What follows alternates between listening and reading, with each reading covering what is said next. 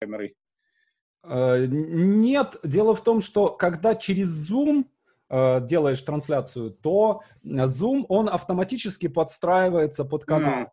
Mm-hmm. Я пробовал, например, когда выходишь с трансляцией э, в YouTube напрямую, они же сейчас поменяли, раньше у них был Hangout, э, и YouTube начинает тормозить. То есть у меня там два Wi-Fi, и я все время там между ними переключался, на ко- mm-hmm. который пошире канал, он нормально как бы, нормально тянул. Чуть-чуть что не тянет, YouTube, он просто сейчас очень требовательный стал. Вот, и я начал делать через Zoom, потому что он автоматически тут же подстраивается, и даже если у меня собеседник с, с телефона выходит, такое тоже бывало, да, он сразу же подхватывает картинку, немножечко подтормаживает, хоп, подстроился, и все уже угу. нормально. Здорово, здорово, это удобно. Вот сейчас я вас вижу в очень хорошем качестве, и да. звук очень хороший. Да, и это обычная, обычная Logitech камера, э, такая. Я себе купил их, э, как бы вот такую последнюю, э, вот такая вот. Вот. То есть, а, ну, по, у, по ней... У, у, меня, у меня, кстати, похожая, э, наверное, Да, может по, по ней э, ее она уже не тянет, э, не тянет ноутбук. То есть ноутбук перегревается. Mm. Вот. И я работаю вот с предыдущей, с предыдущей Logitech, она HD дает качество, и это прям прекрасно. Мы с вами в прямом эфире, кстати, уже. Mm-hmm. Итак, коллеги. Всем привет. Сегодня, да, у нас сегодня в эфире Глеб Архангельский, человек, который Э, в сознании, в сознании всего прогрессивного человечества ассоциируется со словосочетанием тайм-менеджмент, и у меня тоже. Э, и э, ну, у нас такой повод, на самом деле, такой довольно привязанный ко времени. Буквально вчера или позавчера вышла новая книга Глеба под названием «Удаленка», и о формировании и управлении удаленными командами. И мне кажется, что это очень интересно, и э, вот об этом мы, наверное, и поговорим. Да? Да, да. А, вопрос, есть ли у вас какой-то формат чата, вопросов от участников, или мы с вами... Э, мы, с вами... Э, смотрите, мы э, общаемся с вами, если потом будут какие-то вопросы. Обычно, ну, не так много людей приходит именно в прямой эфир, в основном смотрят потом в записи и слушают подкасты, слушают на других площадках. Но если что-то будет, кто-то нам что-то напишет, то я это все увижу и подскажу, но обычно... У меня бывает много вопросов, чаще всего. Вот. Я готов. Да. Или еще мы переходим в формат, когда э, мне гости задают вопросы, или я начинаю что-то рассказывать. Тоже бывает такое, такие странные моменты. Ну, смотрите, мне прежде всего, я, пользуясь случаем, хочу э, вас поблагодарить за Time Drive и вообще за все, что вы делаете. Э, и я должен сказать, что Time Drive изменил мою жизнь, э, действительно серьезно изменил мою жизнь. Э, когда я ее прочитал, помню, маленькая, маленькая книжечка такая. Да, был, был такой, по-моему, четвертое, что ли, пятое издание. Да, да, да, да, да. Очень, очень классная. И эм, я сделал оттуда упражнение э, в хронометрировании суток, и э, обнаружил, у меня случился такой инсайт. Я обнаружил, что я в то время работал в газете и собирался стать сценаристом. И я увидел, что у меня в течение дня я не ни минуты времени не инвестирую в то, чтобы стать сценаристом. Кроме mm-hmm. того, что я об этом мечтаю там, и так далее, и так далее. И вот с этого дня я два, дня, два часа в день выделил на то, чтобы м- писать сценарии, читать книги по сценарному мастерству, поступил в Авгик и, в общем-то, Э, это стало такой поворотной точкой, и через два года я уволился из газеты и стал сценаристом. То есть это была такая, действительно какая-то такая поворотная история. Э, и, на мой взгляд, э, Time Drive — это либо первая, либо одна из первых книг, которая вообще стала такой ну, запустила э, волну э, книг по саморазвитию в России, да, и э, любые, любые какие-то, м- все, что происходило позже, позже, это было либо какая-то дискуссия, либо развитие, развитие каких-то идей, которые были там обозначены. Я э, соглашусь, причем не все знают, что Time Drive это не первая моя книга, до нее была более такая фундаментальная, тяжелая и глубокая монография, такие 9 десятых айсберга, из которых вырос Time Drive. Mm-hmm. Но вот именно как некое срезонировавшее явление, конечно, это книга Time Drive. И мне очень важно то, что вы сейчас говорите, потому что для меня ценность тайм-менеджмента не в том, чтобы человек начал как-то более правильно вести ежедневник, хотя это тоже да, да. полезно, а ценность в том, чтобы он осмыслил свои жизненные цели и понял, чего я на самом деле хочу, Mm-hmm. Ведь мы тайм-менеджмент как определяем? Я математик по образованию, я люблю определения. Э, и когда я спрашиваю на выступлениях, как, что такое тайм-менеджмент, с чем ассоциируется, люди говорят, ну, планирование, ежедневник, расписание, хронометраж. Я говорю, я не хочу вот в таком тайм-менеджменте жить. Uh-huh. Такой тайм-менеджмент у робота на конвейере. Вот у него самое, чет, самое четкое расписание. Да, Каждая да. секунда тратится идеально, вот как предписано, но мы же люди, мы же не про это. И я даю определение такое. Тайм-менеджмент – это как невосполнимое время нашей жизни использовать в соответствии с нашими целями и ценностями. Mm-hmm. То есть тут пока нет ежедневника, тут пока цели, и насколько мы к ним идем. И вот то, что вы сказали, я хочу быть сценаристом, но вдруг оказывается, что я даже двух часов в день, даже часа в день не, не трачу, на самом деле, на то, чтобы им стать. Это, это как раз самое главное в тайм-менеджменте. А дальше уже как провести хронометраж, как спланировать, как какие-то программные продукты использовать и так далее. Э, это техника, которая тоже важна, которой mm-hmm. тоже надо уделять внимание, но без нее все остальное просто теряет смысл. Mm-hmm. Вот, и когда я прочитал э, вашу книгу, да, я начал просто копать все вокруг, э, естественно, прочитал книгу про любящего, тоже отдельный большой разго- разговор по, по поводу этой книги, там я как бы, мне кажется, что там есть какие-то такие очевидные ошибки в, в его жизненной стратегии, которые ну, скажем так, э, ну, они сейчас нам очевидны, да, а в его время, в его ситуации они были совершенно неочевидны, да, ну, скажем, там, не знаю, если бы он подключил делегирование еще какое-то, да, то уже э, там проще было. Пытаться в одно лицо создать там какой-то огромный труд, да, если ты Микеланджело, и у тебя стена и э, как бы и картина, которую нужно написать, может быть, можно это сделать. Более, да? более того, если ты Микеланджело, все равно и Микеланджело, и прочие эти Совершенно дядьки верно. очень хорошо организовали творческие команды. Да, да, да. Я, я боюсь соврать, кто из них, чуть ли не как раз Микеланджело или кто-то из того же века великих людей, какому-то из Медичи писал письмо, кто я, что могу. Это Леонардо а, был, да. Леонардо, Леонардо да, что да. Э, крепости беру, крепости защищаю, пушки лью, ну и там каким-то 35-м ну, картинки, татуйки, там что-то еще могу. Я с вами про любящего согласен. Это э, книжка, эта история жизни очень ценна тем, что она вообще да. заставила задуматься. Mm-hmm. Собственно говоря, я пришел к тайм через эту книжку тоже, потому что да. я был на втором курсе вуза, э, математика, не, не забалуешь, то есть тут mm-hmm. все все очень серьезно, плюс курсы водительские, курсы английские, курсы психоводов. И мне мой дед, который по образованию инженер-мостостроищик и всю жизнь строил мосты, как-то говорит, ну, я вижу, что ты зашиваешься, вот почитай. Вот есть такой mm-hmm. Гранин, Любящев. Э, я эту книжку прочитал, э, просто для себя применил какие-то простейшие вещи, хронометраж, то, что в транспорте надо заниматься, mm-hmm. Петербургский университет же большая часть за городом находится, да, и ты да, катаешься да. постоянно то на Васильевский остров, то в Петергоф. И я понял, например, из хронометража, что у меня только транспортного времени порядка 3-4 часов в день.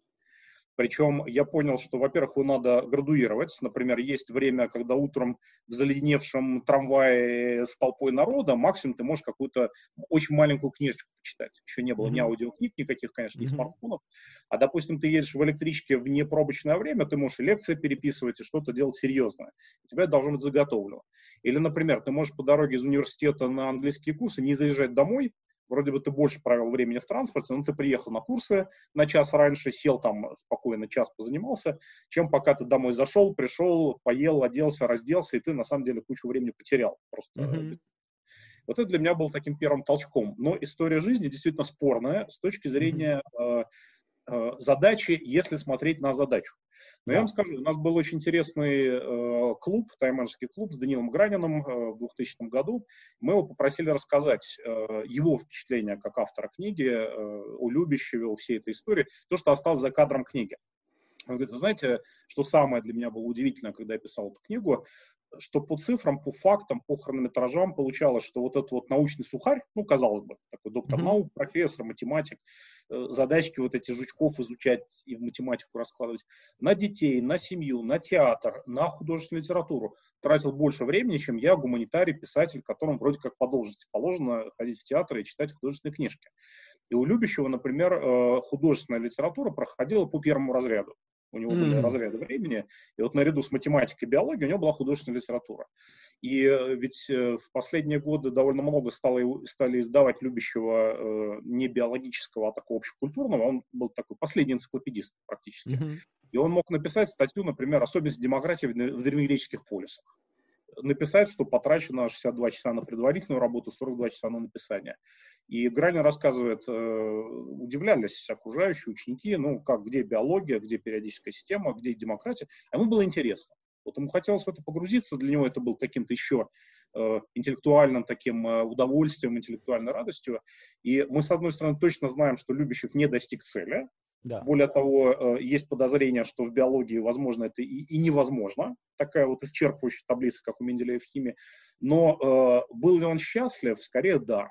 Из, из всего, что мы видим, все, что мы читаем, знаем. Э, был ли он э, самореализован, как, не просто как профессионал, но как человек, как семьянин, как э, культурно очень развитый человек? Несомненно, да. И в этом, мне кажется, интересный урок этой жизни. С точки зрения того, был ли он хороший менеджер этого проекта, явно нет. Ну да. Это совершенно правильно подметили. Явно можно было как-то... Э, ну, смотрите, опять вопрос выбора между счастьем и эффективностью. Это Он так. Же отказ, отказывался от административной работы. Да. Ему предлагали хорошие сильные кафедры в Москве, в Ленинграде, э, и он сам, опять же, об этом писал где-то в переписке. Ну, это 90% времени на интриги и 10% времени на э, науку. Он жил mm-hmm. в своем Ульяновске, э, отказываясь от столицы. Это был некий сознательный выбор.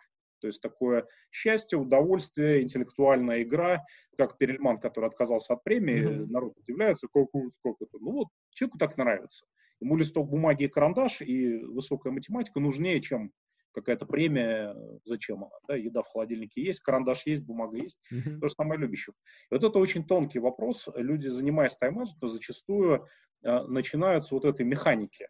То есть mm-hmm. хочу больше успевать, для чего там? Хочу денег зарабатывать, хочу успеха, хочу славы, хочу миллион лайков, хочу миллион долларов, хочу еще чего-нибудь, э, миллион. Mm-hmm.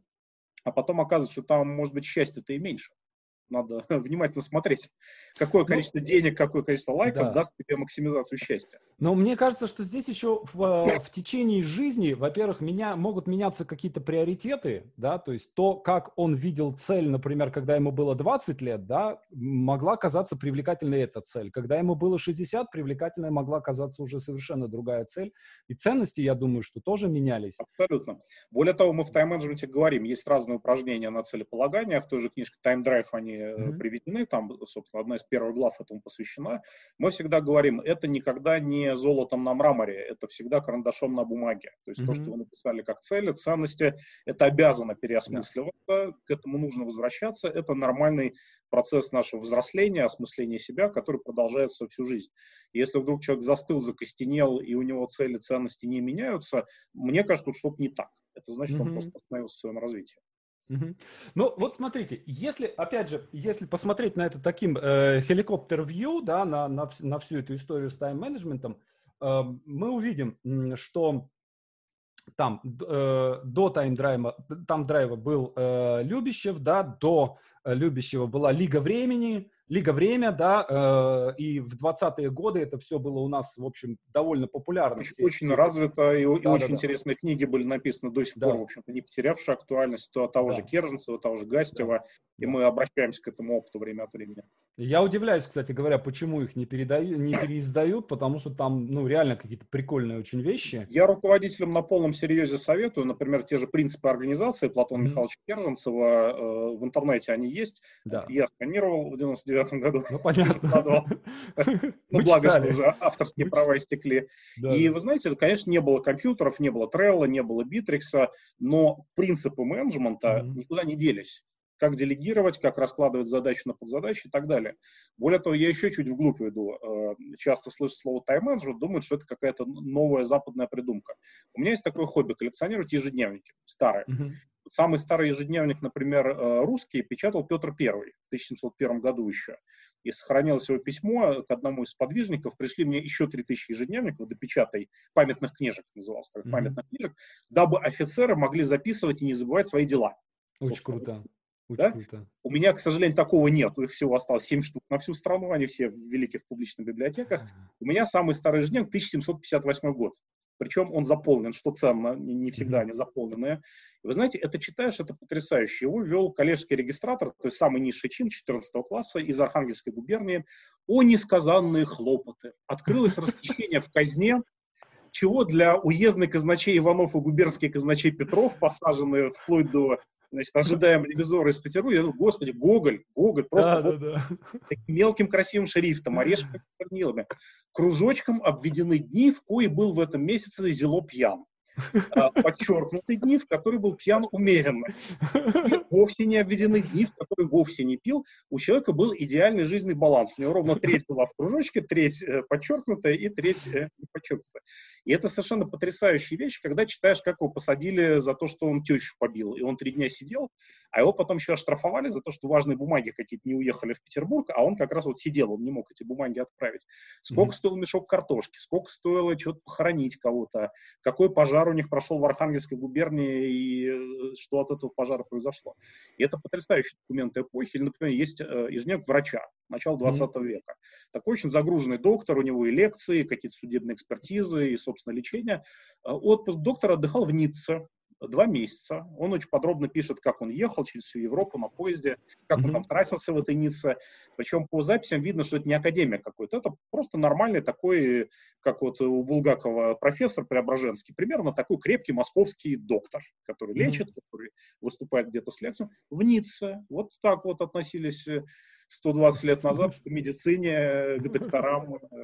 Поэтому э, традиция тайм на самом деле очень глубока. Это, это не просто 20 век, это не просто какая-то индустриализация. Культурные, грамотные, думающие люди о времени задумываются очень давно. Я могу сказать, первое известное мне письменное упоминание – это вообще Библия. Если mm-hmm. книгу «Исфирь» откроете, пятую главу, это Ветхий Совет еще, э, царю Артаксерксу не спалось, и он велел читать перед ним книгу дневных записей. То есть ежедневник mm-hmm. у персидского царя, по крайней мере, был. А самый старый корпоративный тайм-менеджмент, то есть когда мы организуем коллектив, а не просто себя лично, это тоже очень важная тема, очень ценная. Э, это монастырские уставы, это 4 век, 5, 6. Mm-hmm. Вот, например, э, устав святого Бенедикта Нурсийского, 6 э, век нашей эры, у нас в православной традиции Венедикт его обычно называют. Если кто из братьев опоздает на трапезу, первый раз предупредить, второй раз отругать, третий раз лишить вина. Очень все понятно. Мы также советуем, кто на совещание опоздал, того чаем и плюшком не кормите. Пусть он приходит вовремя. А вот очень ценная в контексте разговора о книгах э, рекомендация. Во время Великого Поста каждый из братьев да выберет себе в библиотеке книгу, а представьте, сколько книга стоила и сколько вообще читать умело тогда в шестом веке. Mm-hmm. И каждый день есть выделенные два часа, которые никто не работает, не молится, не спит, не отдыхает, должен сидеть читать книгу. И специально учиненный один из старейших братьев ходит по монастырю и проверяет, что никто не дремлет, не, не отдыхает, а эту книгу читает. Очень вот мне кажется, в нашу эпоху YouTube такое правило, сейчас Великий пост как раз, да, да, Великий да. пост, два часа в день выбираешь Два книгу, часа, выключаешь телефон, выключаешь все, отключаешь интернет, да. И, собственно, бери, читай книгу. Это потрясающие совершенно вещи, они очень интересные, да. и когда ты ими занимаешься, понимаешь, что ты опираешься на великую традицию. То есть mm-hmm. во все времена люди, которые хотели большего от своей жизни, то есть хотели э, больше развития, больше счастья, больше какого-то достижения в, в той или иной сфере своей жизни, они так или иначе с временем пытались наладить общий язык э, в, в рамках тех инструментов, которые были. В Древней Персии какие-то там клиновидные таблички на эту тему писали, Бенедикт Нурсийский, соответственно, в уставе это проповедовал. Ну, а 18 век это уже вполне себе ежедневники совершенно понятного нам формата, к которому мы ну, вот сейчас просто происходит такая любопытная вещь. То есть мы видим, что э, в течение последних 200 лет во всем мире, да, то есть ну, мы можем говорить там про Тейлора и тейлоризм там и так далее, и так далее, да, то есть как, как все это постепенно э, формировалось, как, как создавались эти правила, да, э, э, происходила индустриализация, возникали крупные компании, они росли, укрупнялись, укрупнялись, и э, уже там, ну, э, на Западе, в, в Англии, в Америке это было уже там где-то в 19 веке, да, начиная с середины 19 века. У нас мы немножко опоздали, да, у нас это было где-то там, начиная с, с 29 -го года пошло, э, когда, э, ну, скажем, во времена Петра Первого, я думаю, что не было у большинства людей такого рабочего времени, да, что в 9.00 начинается работа, в час обед до двух, да, то есть если это лето, ну, то... Почему? На, на каких-нибудь демидовских заводах Ну, наверное, да. Только Наверное. не в 9, а в 5 утра колокол Ну да, да, да, да, да, да, да. Пошли а, работать. А у крестьян, конечно, это был природный график. Ну, солнце, солнце вышло, все, вперед. у тебя день начался, да. Если зима, то солнце вышло поздно, значит, у тебя типа такой вот зимний короткий день. А, но дальше э, начинало происходить все, все больше и больше какая-то вот систематизация этой э, деятельности человека, да, вплоть до того, что м, замечательную историю рассказывал один из сценаристов, Гребнев, сценарист Гребнев, э, он э, писал такие, в том числе на производственную тему фильмы, э, и он встречался с неким э, человеком в, там, ну, начальник, условно, там, Свердловск какой-нибудь, Красноярск, да, вот такого рода крупный какой-то промышленный город.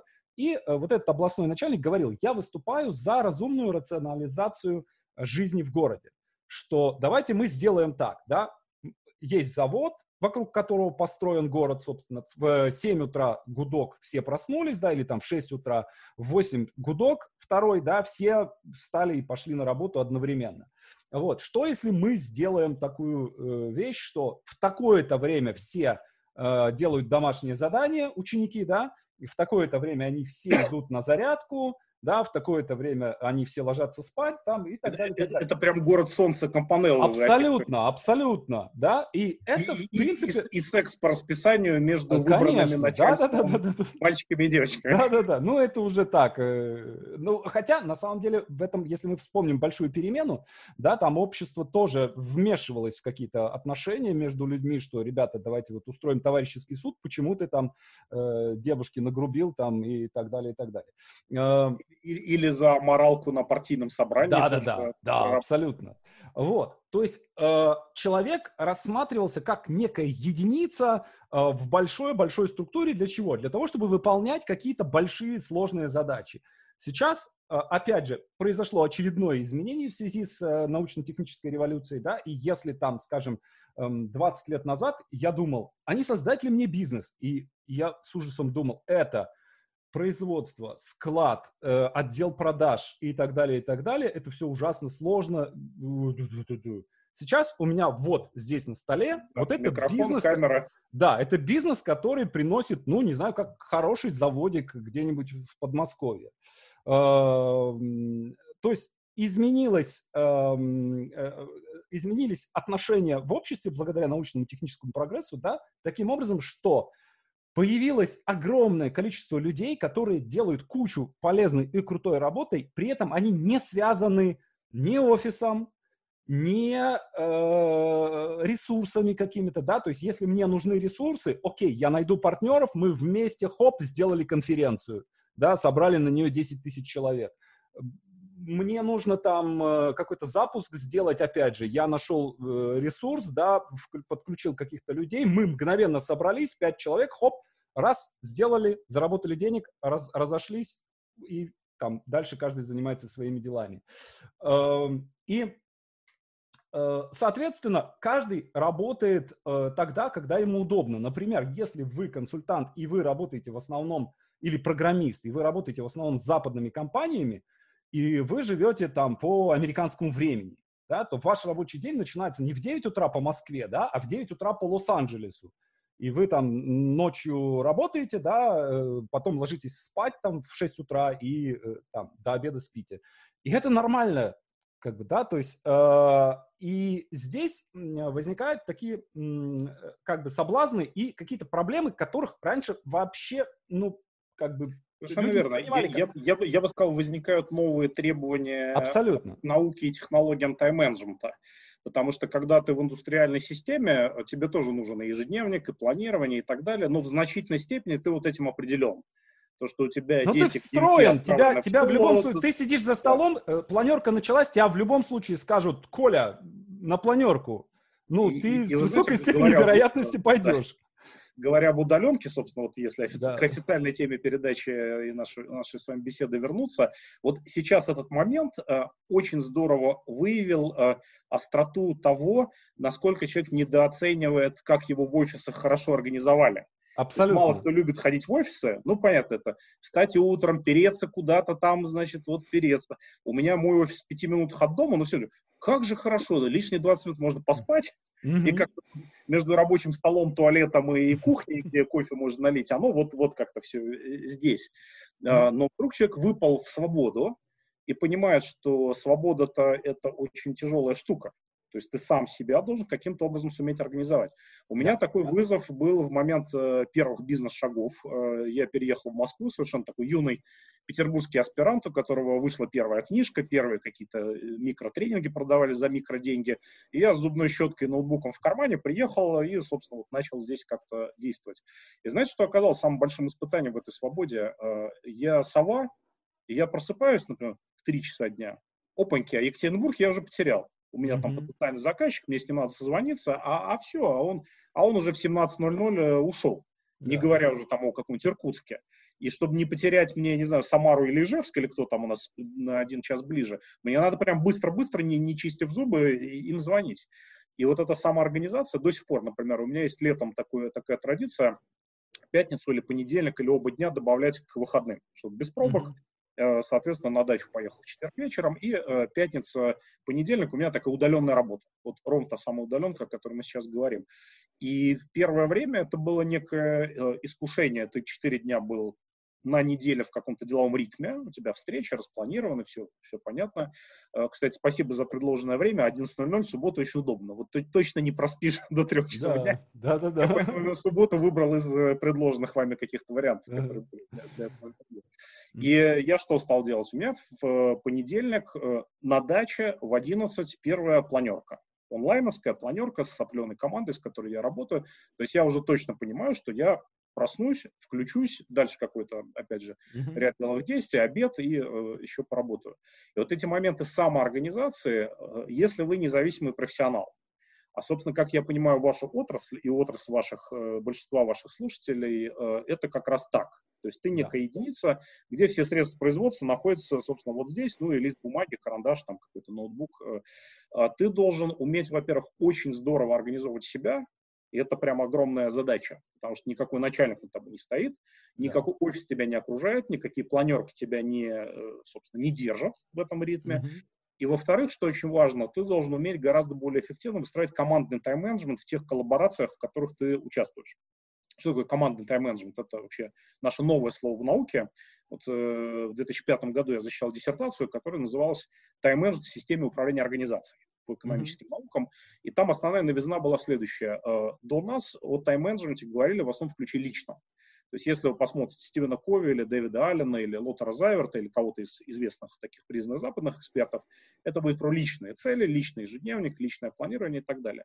Э, я впервые задал вопрос, хорошо, лично это прекрасно, но у тебя есть коллеги, подчиненные, руководство, клиенты, контрагенты, семья, в конце концов. И ты можешь полировать свой ежедневник до посинения, но mm-hmm. если ты с этими окружающими тебя людьми не выстроил какие-то договоренности, те или иные, как мы друг другу звоним, голосом или не голосом? Вот какая этика вообще голосовых сообщений в WhatsApp, например? Mm-hmm. Это же некая договоренность.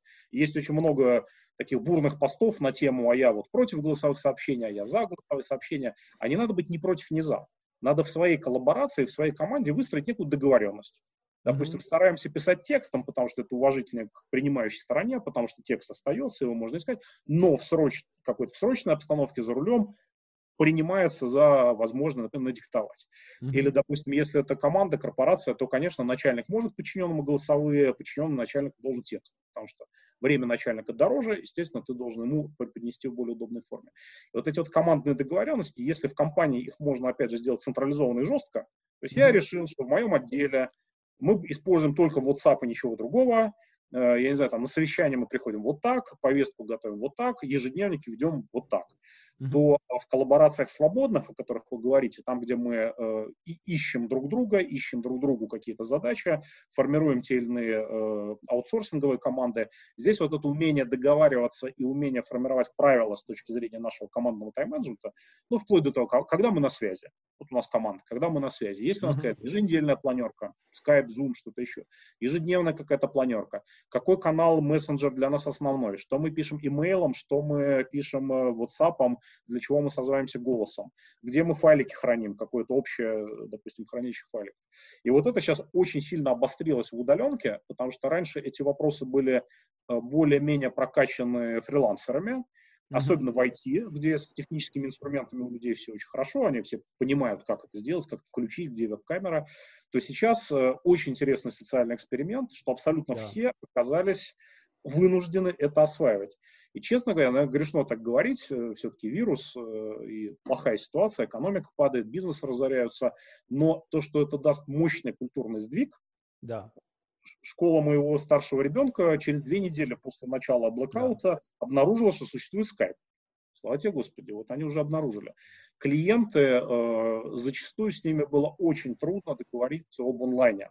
То есть клиент говорит, я на месяц уезжаю, давайте все отложим. Я говорю, зачем терять темп месяц? Да.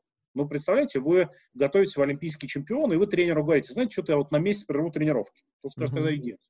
Тебе да. не тоже золотая медаль, тебе очень близко не светит. Э, я клиенту говорю, пожалуйста, Skype, Zoom, веб-камера. Все, из каждого утюга на нас смотрит веб-камера. Все это да, там давно есть. Ну, нет, вот, давайте, дождемся. Сейчас, когда первое вот это наше э, введение карантина было, я всем клиентам написал письмо, товарищи, ну все, мы все в онлайне отныне. Да, мы все в онлайне, никакого другого пути нет. Ссылочку буду присылать, собственно, как обычно я присылаю в Outlook ссылку на нашу встречу. Там будет ссылочка на Zoom, и, соответственно, ну, кому удобно в скайпе, кто совсем вот никак-никак, ну, хорошо, mm-hmm. WhatsApp, WhatsApp у всех есть, есть. Кнопка видеозвонок видели? Видели, нажимайте. Все. И взрослые дяди и тети, которые без IT-поддержки уже шагу шагнуть не могут, что они же в офисах, у них IT-поддержка, нажимают кнопку видеозвонок, находят. И я, честно говоря, в этом смысле рад. Потому что э, возвращаясь к теме удаленки, к книге удаленки, какой основной пафос книги удаленка, которая действительно только что вышла, вот она на Литресе. Вот, э, коллеги, если вы смотрите это в записи, то прямо под этим видео внизу находится ссылка на заказ этой книги. На Литрес, да, поставить? Литрес, да. Да, Литрес. на Литрес в электронном виде вы ее можете купить. И Книга называется прочитать. Глеб Архангельский, Ольга Стрелкова «Удаленка. Экспресс-курс по работе из дома». И вот основной, я бы сказал, пафос и посыл этой книги в том, что, ребят, технические инструменты, во-первых, все давно есть, uh-huh. во-вторых, их не так много, они просты. Мы, э, когда писали книгу, это происходило в удаленном режиме, в авральном совершенно, и спасибо издательству Бамбура, которое предложило идею сделать быстро, потому что нормальный цикл — это несколько месяцев, конечно, для, для любой книги. Э, здесь издательство сказало, слушайте, вот такой момент, а давайте напишем. Мы сказали, вау, ничего себе, за 2-3 недели. Это поразительно, книгу. потому, потому что, э, ну, есть, вы же, вы же есть в этом в закрытом сообществе, в авторском, да, в эксмовском, нет? По-моему, меня там нет. Я, я Facebook э, Евгения Копьева читаю, подписан. А, да. Ну вот Копьев написал, что э, где-то, наверное, недели три назад или четыре недели назад, вот когда все начало на, на это самое, он сказал, вот сделаем такую книгу. А, Думаю, ну, сейчас придумано, придумано было 17 марта. Да, ну сейчас, сейчас мы посмотрим, как, как, 11, как мы сделаем. 11 апреля. И тут вот два дня назад, хоп, он выкладывает ссылку, говорит, ну все, ребята, мы сделали и, эту книгу. Я должен сказать, это была, конечно, очень мощная работа и моя, и моего соавтора Ольги Стрелкова, и коллектива издательства. Мы сделали, опять же, удаленка, чат, зум, угу. очень быстро координировались, кто-то какую-то верстку в час ночи вычитывал, кто-то еще что-то делал. Это был некоторый вызов такой тайменский. Можно ли в очень консервативной индустрии, а книга это, конечно, очень консервативная вещь, да. делать быстро и четко. И, соответственно, основной посыл этой книги, что, товарищи, э, много публикаций про удаленку, сейчас, естественно, много на эту тему и различных э, онлайнов, и книжек, не книжек, каких-то статей, э, очень много внимания на технику, на которую не надо так много внимания в какой софтиночке вы это будете делать, да. и Skype это будет или Zoom, или WhatsApp, или что-то еще, это вообще не важно.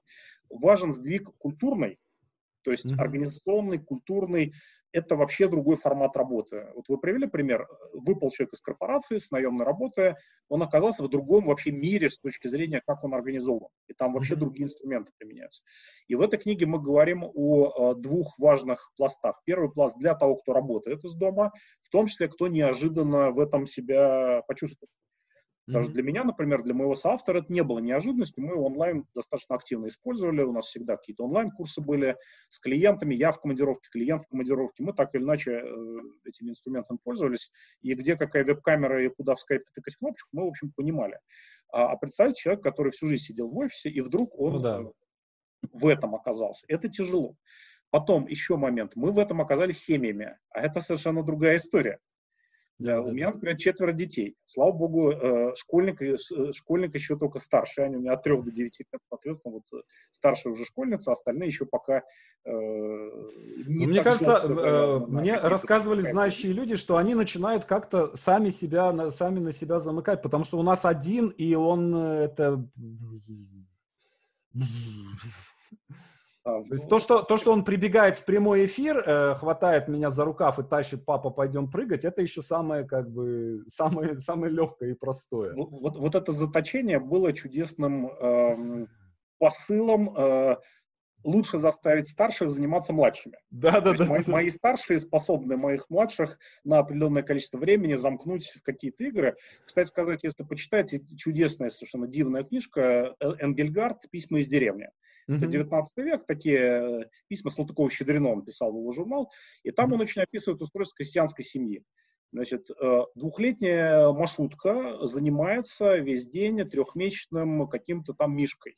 Mm-hmm. Она ему соски втыкает, она с ним таскается по огороду. Это полностью ее функционал. То есть mm-hmm. она двухлетняя, за этого трехмесячного полностью отвечает. Четырехлетний делает вот это, пятилетний это вот это, семилетний вот это, тринадцатилетний это взрослый мужик. Да. Он полной мере уже вовлечен во все взрослые дела, он э, взрослый мужик.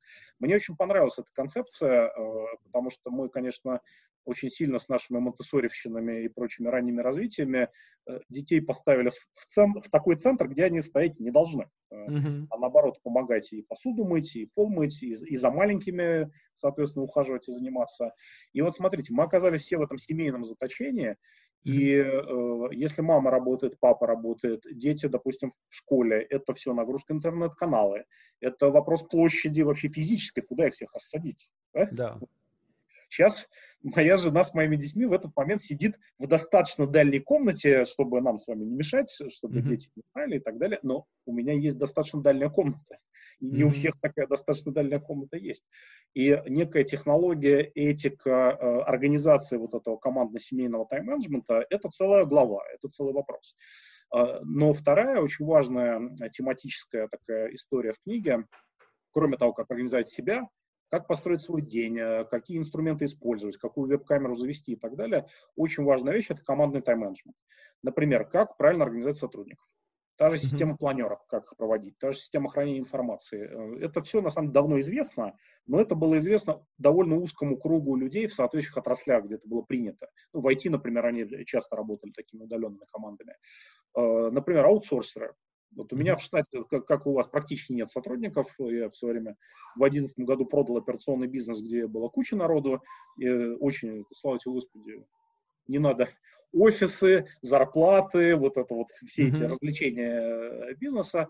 Э, сейчас у меня э, проекты практически все строятся на разных сочетаниях аутсорсеров. И мы понимаем, что управлять аутсорсерами, быстро получать от них результат, быстро с ними координироваться, за разумные деньги получать от них результат, это несколько иное искусство, чем искусство управления сотрудниками. Это отдельная глава. Да. Мой, да. мой соавтор Ольга Сергеевна Стрелкова, она мой Сейчас я секунду, у меня просто сейчас как раз зашел ребенок, открыл дверь и... А, вот все, сейчас. Дверь, Доказательство дверь наше. Да, да, да, да, да. Вот прибежала теща, закрыла дверь.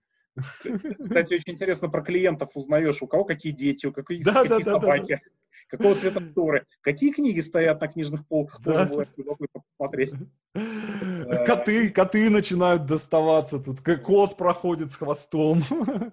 да. И, соответственно, вот этот вопрос управления аутсорсерами, это, оказывается, целая отдельная тема, которая не такая же, как управление сотрудниками.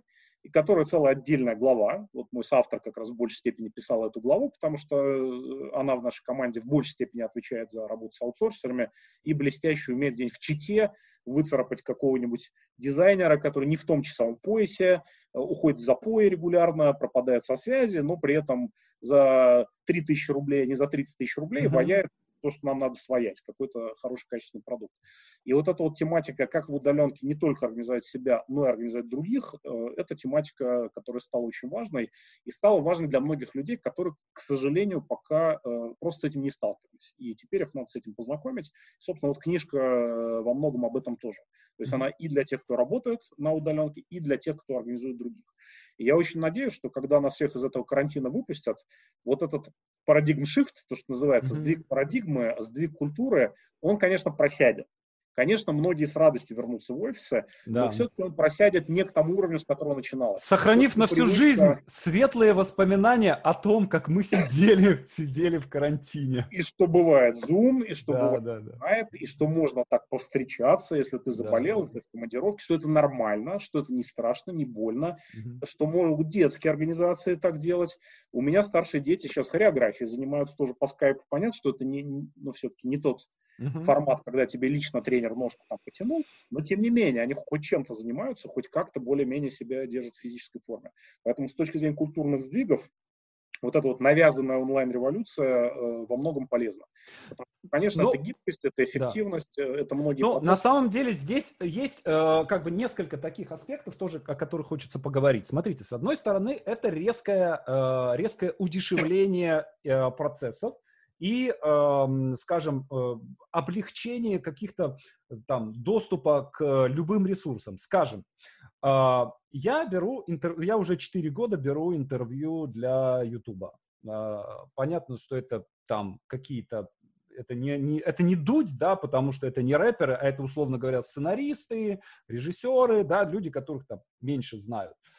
Но для того, чтобы снять, например, интервью со сценаристом Бородянским, мне нужна машина, мне нужна съемочная группа, мы садимся, нам нужно освободить день, нам нужно приехать к нему на дачу, надо поставить свет, поставить камеры, все снять, вернуться э, обратно в Москву, посадить э, режиссера монтажа, смонтировать это все, затем мы выкладываем видео. Видео смотрят там 10, 20, там, 30 тысяч человек.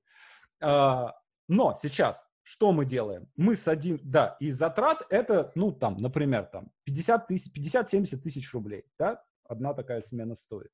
А, мы садимся с вами, я не говорю вам, отдайте мне день, да, я говорю вам, дайте мне час, час, час двадцать, да, что уже совершенно другая ситуация, Абсолютно. принципиально.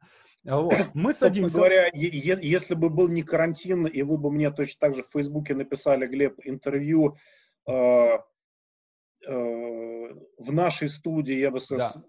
Да, да, да. С Диной это... Рубиной, когда зазеленеет, ну, да, потому да, что да. деловой сезон, апрель, вот давайте, вот июль, да, да, да. если бы вы сказали, Глеб Васильевич, в вашем офисе, меня офис президент отеля, это пропускной режим, это вот эта съемочная группа прется через, через даже Абсолютно. если это в удобное мне время, они там вечно двигают мои столики и стульчики. Mm. Один раз в офисе ногу столу сломала РЕН-ТВ, мне я до сих пор не могу этого забыть. То есть это, это их надо на час в этот офис запустить. Абсолютно. А Нет, это за час до, за час до съемки. За, за час до вас надо да. туда запустить со всей вашей да. съемочной группой, потом дать вам час интервью, потом вы будете все это переставлять назад и да. так далее. И все это время у меня из кармана будут лететь деньги. Каждый нет. час это оплата съемочной группе. Я понимаю, что это главняк, вы понимаете, что это главняк. Абсолютно. Я опять говорю, давайте зазеленее. Да, Когда да. у меня говорите, Глеб, зум, веб-камера, да не вопрос, да, ну вот совершенно не вопрос. Смотрите, есть обратная сторона. Вот мы сейчас смотрим со стороны человека, который делает какой-то процесс, и этот процесс сильно удешевляет. Да. Вот я всем москвичам хочу сказать, друзья мои, сейчас помимо того, что в стране в принципе большие сокращения, и они только начались, еще будут, несмотря на все призывы э, вышестоящего mm-hmm. руководства по телевизору, сокращения гигантские уже идут и да. будут еще больше. Друзья мои, сейчас бизнесмены и начальники распробовали что, да. оказывается, сценарист из Читы или дизайнер из Хабаровска, да. э, он ничуть не хуже, если научиться с ним работать. А стоит кратно дешевле. Несопоставимый. Более того, держаться за эту работу. Одно дело москвичи, извините, зажравшиеся. Ну, я сам да. москвич да. уже много лет. Ну, москвич 150-200 тысяч в месяц. Ну, как бы... Ну, конечно. Такое. Мальчик из вуза выходит, и за факт, что он из вуза и с корочкой, он уже, ну, какой-то полтинничек так и просит. За что? Что ты такого умеешь делать на, на столько денег? Немножко а, вредить это... еще. Ничего не делать и даже немножко вредить. Сильно вредить. Да, да, да. Соответственно, если вдруг оказывается, что тот же дизайнер, который сидел в Чите, но им умели пользоваться 5 бизнесменов из Москвы, а теперь им умеют пользоваться 50 бизнесменов из Москвы, эти бизнесмены задают себе вопрос, а зачем мне московский дизайнер? Более того, вот смотрите, люди сейчас высадили сотрудников из офисов просто насильно, потому что карантин, mm-hmm. потому что мы законопослушны и так далее. Э, мы задаем себе вопрос, э, бизнесмены задают себе вопрос, опаньки, как интересно, вот хорошо, сейчас я за офис плачу, э, сотрудники высажены, сотрудники работают, вроде я научился, книжку Глеба Архангельского удаленка прочитал, вроде mm-hmm. как-то планерки по Zoom, э, э, там файлы в Битриксе, все, все как-то работает. А зачем мне этот офис? Зачем мне 100 тысяч или 200 тысяч или 500 тысяч в месяц тратить, если эти прекрасные люди замечательно работают не из офиса? Но mm-hmm. у меня тогда возникнет следующий вопрос, а зачем мне эти прекрасные люди в Москве? Почему в их зарплату должна быть заложена стоимость московской квартиры, московских ресторанов, московских фитнес-клубов? Почему не сидеть этим людям в Ярославле, в Твери, э, где-то еще, хотя бы даже в, одни, в одних часовых поясах? Потому что mm-hmm. с Читой это не так удобно. Хотя тоже бывает удобно. Вечером поставили задачу, утром да, получили. Да, да. В этом есть э, свой плюс. И я могу сказать, мы сейчас со всеми моими бизнес-клиентами беседуем на тему, как меняется, что меняется. У всех непросто, естественно, все mm-hmm. много меняют. И один клиент, он делает IT-проекты для э, крупных корпораций, он говорит, слушайте, ну у меня три офиса, они все в городках таких вот, а-ля Ярославль, а-ля Брянск, по-моему, офис, еще что-то, то есть такое ближнее, ближнее mm-hmm. в правых поясах окружение. И, в принципе, офисы чисто символически маленькие. У меня народ и так в основном работал на удаленке, офисы, чтобы они могли иногда раз в неделю там собраться, какие-то мозговые штурмы провести. Для меня ничего не поменялось. И у него в Москве только продавцы. Mm-hmm. То есть он сам и продавцы, которые ходят в корпорации, продают эти проекты. Вся производственная сила размазана, распределена по городам, где она совсем по-другому стоит, э, где люди держатся за эту работу гораздо лучше, чем в Москве, они не перепрыгивают раз в год э, с одной работы на другую. И вот этой опасности э, наемные работники сейчас совершенно не понимают. Да. Они, во-первых, не понимают, что кризис вообще-то подкрался. По моим наблюдениям, э, до бизнесменов доходит через месяц-два после начала кризиса. То есть они первый месяц храбрятся, это не у меня. А, рестораторы mm-hmm. умерли, ну и бог с ними. А, туризм умер, ну и бог с ним. Через mm-hmm. пару месяцев, опаньки, а меня-то тоже оказывается, да, потому что это же связанный процесс. Да. До наемных работников доходит ровно за полгода, я как измеряю, опозданиями на собеседование. Mm-hmm. Я очень хорошо помню, допустим, весна восьмого года, мы бронируем зал на 50 человек. Это значит, что на конкурс нам должно э, записаться и клятвенно подтвердиться 100 человек. То есть mm-hmm. накануне клятвенно, да, я буду, да, мне интересна вакансия, я получил схему проезда, окей, все. Вот из этих 150 соблаговолят дойти. Mm-hmm. Потом где-то с ноября 2008, э, первые 2-3 месяца кризиса, потихонечку начинает этот процент увеличиваться. И где-то март-апрель 9, то есть через полгода после начала кризиса, стопроцентная явка. То есть люди, как в анекдоте, соблаговолили хотя бы лотерейный билет купить, хотя ну, бы да. прийти просто физически на собеседование. Потом где-то сентябрь 9 начинается уже некоторое оживление, и этот процент пунктуальности возвращается назад. И вот сейчас до людей, которые работают в найме, еще не дошло. Это так к сожалению. Почему, мне кажется, доходит за полгода? Потому что где-то три месяца компанию увольняют, ну, просто пока раскачаются, пока уволят, кто-то за три месяца, за месяц, кто-то без предупреждения увольняет. Потом три месяца люди проедают резервы, ходят на собеседование, заявляют какую-то цифру зарплаты, не, не понимают, что это совсем не та цифра, что эта цифра осталась в далеком прошлом. И вот когда резервы уже съедены, а работы еще нет, вдруг до них доходит, что неплохо вообще на собеседование ходить и, mm-hmm. и не опаздывать, как-то приходить. И э, то же самое можно сказать о фрилансерах. Я думаю, что многие фрилансеры вас сейчас слушают. Вот, друзья да. мои, э, мы с моим соавтором по книге очень много работаем с разными аутсорсами фрилансерами. Я очень люблю отдавать работу фрилансерам, потому что не переплачиваешь за компанию, за офисы, за бренд, uh-huh. за Если мне нужен дизайн, мне не нужен шильдик, что это студия великого дизайнера какого-то. Мне нужен, собственно, хороший дизайн. И мы целую главу в книжке про это написали. Друзья мои, э, сейчас конверсия где-то один из десяти попробованных дизайнеров способен вовремя, четко, отвечая на сообщения, предсказуемо, то есть соблюдая базовую тайм-менеджерскую вежливость. Ничего mm-hmm. сверхъестественного. Мы не требуем, чтобы он нам, как мы за три недели книжку написали и сдали. Мы такого не требуем. Нет. Просто в предсказуемый срок мы, мы говорим на юду. Э, нам нужно дизайн презентации такой-то, там слайды все есть, надо красивый дизайн, готовы заплатить сколько там тысяч рублей. Э, вебинар завтра в 19, соответственно, презентация нам нужна не позднее 14.00 завтра, чтобы мы еще успели на нее посмотреть. Вот люди, которые способны в эту базовую тайм рамку поместиться, сейчас это один из 10, может даже один из 20. Э, и, друзья мои, все, кто работает во фрилансе, понимают, что сейчас заказы очень резко, я думаю, что уже у многих сократились. Да. Ценники уже начали отжиматься, это, это факт, потому что все бизнесмены придерживают деньги. И вот эта ваша тайм-менеджерская пунктуальность, тайм-менеджерская э, организованность, э, готовность очень четко выполнять требования заказчика, очень четко быть с ним на связи, потому что у него висит процесс. Вот я mm-hmm. позавчера проводил вебинар, там где-то 500 600 человек было. Э, и это 19.00. И это никуда не подвинется, потому что мы mm-hmm. тратим определенное время на то, чтобы этот вебинар собрать. И нам, соответственно, презентация нужна именно в такое время и именно в таком месте. И вот те, кто способен это выдерживать, у меня есть аутсорсеры, с которыми я работаю много лет. У меня есть, например, удаленный сотрудник э, такой на, на подработке, на аутсорсе, с которым мы начали работать в 2002 году. У нас mm-hmm. самый первый сайтик помогал верстать. Он с тех пор рос в своей какой-то айтишной карьере. Мы с ним продолжали работать. Для него какая-то микроподработочка с нами до сих пор существует. И я, знаешь, тьфу за 20 лет, за 18 лет он ни разу не налажал. И я это понимаю, и я за него держусь. И возникает пул таких э, доверенных аутсорсеров, доверенных фрилансеров, про которых мы знаем, что они не лажают, они делают четко, они делают вовремя. Я обращаю внимание всех, э, при прочих равных зачастую даже не деньги так важны. Да. Пусть будет чуть дороже. Но э, это дешевле, но на день позже, чем мне было нужно, извините, мне это не нужно. Э, а вот чуть дороже, но я знаю, что это будет в четко предсказуемые сроки, с четким ответом в том мессенджере, который мне удобен, а не где-то там, где удобно дизайнеру или аутсорсеру, или сценаристу, или кому-то еще. Вот это очень важная вещь. И здесь я хочу еще вбросить э, на незаданный вами вопрос. Я, честно говоря, его ждал, потому что э, ваша аудитория, ваша профессия предполагают, это вопрос э, тайм-менеджмента, творческий труд.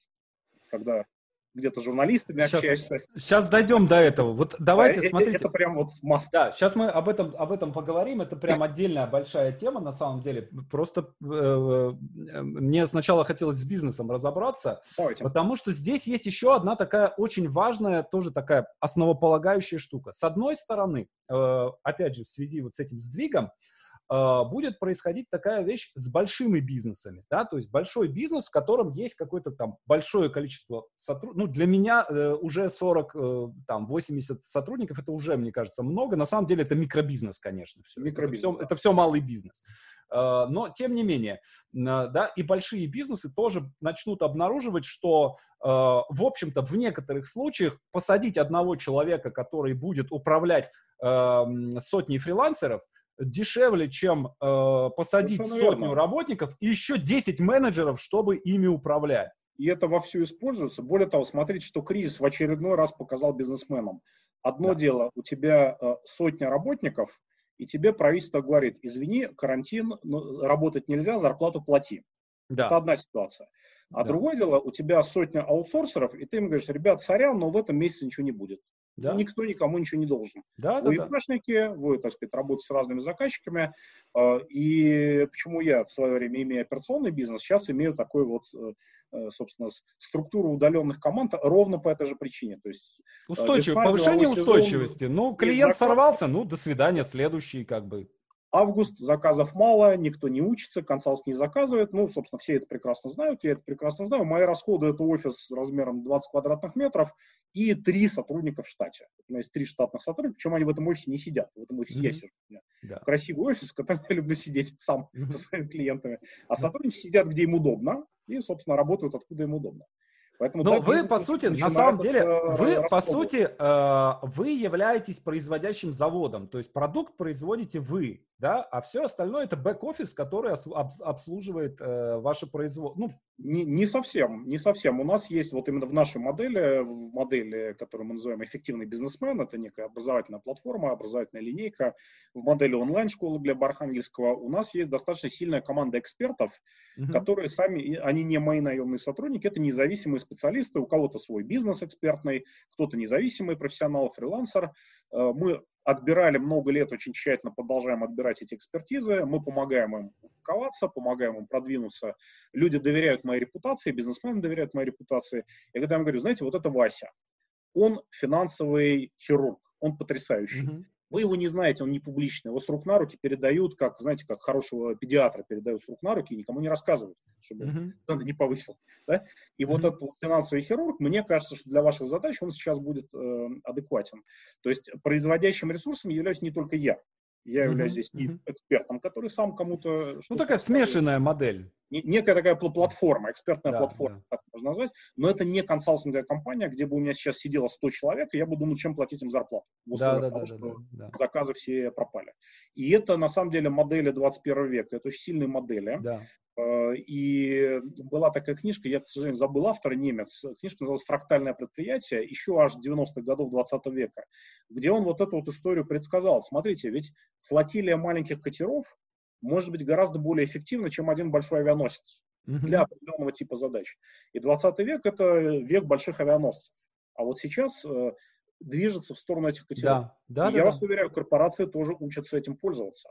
Сначала они начали просто высаживать какие-то подразделения в города. Я помню, как со мной советовался клиент, Глеб говорит, вы много летаете, вот мы думаем 600 э, человек, э, весь бухгалтерский финансовый блок, он не нужен нам в Москве, это очевидно. Мы думаем про Тверь, мы думаем про Ярославль, мы думаем про Воронеж, э, мы думаем про качество образования на месте, мы думаем про э, акцент, э, присутствует он или нет, про какие-то еще там айтишные свои вещи, про стоимость коммерческой недвижимости в регионах. Вот эту штуку корпорации уже давно делают. И когда вы говорите с колл-центром Сбербанка, с какой-то девочкой, вы не знаете, где девочка сидит, в Хабаровске или в Самаре, или я не помню, где у них несколько больших колл-центров, которые по, по всей стране работают. Mm-hmm. И вам это не важно, а Сбербанку да. это важно. Девочка стоит совсем других денег, чем она. А если этих девочек тысяча, то там на круг это выходит... гигантская экономика. Абсолютно. Но смотрите, Надо сказать, вот, э, это, да. это еще и выравнивание возможностей огромное, потому что ты можешь быть очень успешным, высокооплачиваемым программистом из поселка городского типа Сележарова Тверской области, и при этом за свои 100-150 тысяч в месяц быть там просто олигархом. Абсолютно. абсолютным олигархом. То есть купить там за миллион рублей 100-метровую квартиру, я не знаю, там за 100 тысяч рублей в месяц позволять себе все, просто вот, все, чувствовать себя очень хорошо, и при этом, если тебе очень захотелось в Третьяковскую галерею или в Большой театр, это три часа на машине или от Твери просто на Сапсане, то есть это, в общем, несложно подскочить до Большого театра можно. И это, кстати, моя большая надежда на возрождение, в том числе и сельских территорий, потому что вот эта гипертрофированная Москва, знаете, mm-hmm. какой такой недоношенный да, да, да. как недоношенный младенец, огромная голова какая-то и какое-то тельце вообще, которое ничего не осталось. Например, в Штатах такого нет. Баффет может сидеть в Амахе, где это Амах вообще никто не знает какая-то in the middle no, nowhere, Амаха. Microsoft может сидеть э, в своем каком-то Redmond, про который тоже никто не знает. Кто-то в Силиконовой долине. Amazon в Сиэтле, да. Да, Абсолютно. и это нормально. То есть в стране центры активности распределены. У нас все происходит внутри, даже не то, что МКАДа, внутри бульварного кольца. Да. За рамками бульварного кольца страны вообще не существует. Uh-huh. Я по стране езжу много, выступаю, и я часто москвичам, бизнесменам рассказываю, знаете, там есть жизнь, вот она разная. Краснодар и Красноярск это разные города. Они вообще про разные совершенно.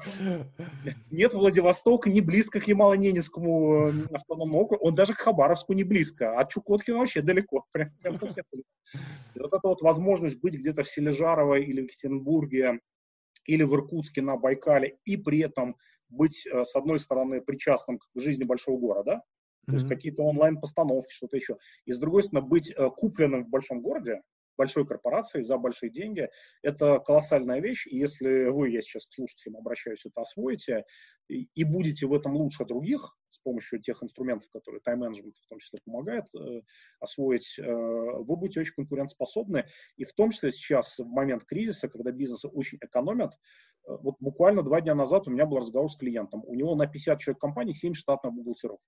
Я им еще до кризиса говорю, слушайте, тут явно какой-то опухоль mm-hmm. какая-то. Ну, так не может быть. Mm-hmm. Правильно. Сейчас я вам говорю, слушайте, вот сейчас эту опухоль точно надо резать. Ну, да. просто, да, все бухгалтера в Москве. Ну, mm-hmm. Безумие. Вот смотрите. 7... Ну, это лям, лям в месяц только на это подразделение. Совершенно верно. Вы все очень правильно посчитали. Зарплаты, да. налоги, офис сколько-то стоит где-нибудь. Вопрос не то, что за лям, за 100 тысяч аутсорсинговую да. компанию, у которой все бухгалтера будут, собственно говоря, из Ярославля или из Хабаровска, угу. которые подрабатывают ровно вот этими вот занятиями. То есть вы можете затраты сократить в 10 раз. Ну, это требует, опять же, определенного искусства управления, искусства взаимодействия. Mm-hmm. Ты не видишь этого бухгалтера физически в глаза. Ты ему первичку yeah, отправляешь в виде сканов. Это не, некая задача, но эта задача понятна. Про нее уже все известно, все понятно. Более того, уже и сканы никакие не надо отправлять. Там банк клиентов автоматически да, да, открываешь, да. они сами все выгружают. Все это давно придумано. И бизнесмены, которые являются довольно консервативной аудиторией, сейчас же основной бизнес-слой, вот этот э, малый средний бизнес, как мы называем, то есть где-то до миллиарда рублей выручки, это 40-45 плюс лет. Mm-hmm. Это люди, которые не очень любят сами тыкать в кнопочки, это люди, которые не очень любят следить за новинками, все вот эти, где у вас какой, с какого мессенджера все переползли на какой, и почему WhatsApp не модно, а Telegram модно или наоборот, им это все не очень интересно. Но сейчас, когда у вас реально выручка падает э, и расходы надо сокращать, я всех уверяю, они эти инструменты тоже осваивают и учатся работать с этими распределенными командами и с аутсорсерами, понимают, что это гигантская экономия денег mm-hmm. без потери качества, если ты этим правильно управляешь. Угу. Ну, вот смотрите, вот э, я, я говорил о том, что, да, есть, с одной стороны, движение сверху от большого бизнеса к, э, в сторону некого уменьшения, уменьшения за счет аутсорсинга, за счет там каких-то э, передачи э, не только фрилансерам, но и каким-то сервисам, да, то есть когда э, у нас есть какая-то задача, да, и, например, э, раньше у меня э, этим сотрудница занималась, да, допустим, транскрибированием этих самых э, интервью тех же, да, сейчас это сервис-транскрибатор, который закидываешь, платишь тысячу рублей, через два часа у тебя все нормальный текст, который ты быстренько вычитываешь. Есть такой сервис, как, как называется? Да, транскрибатор.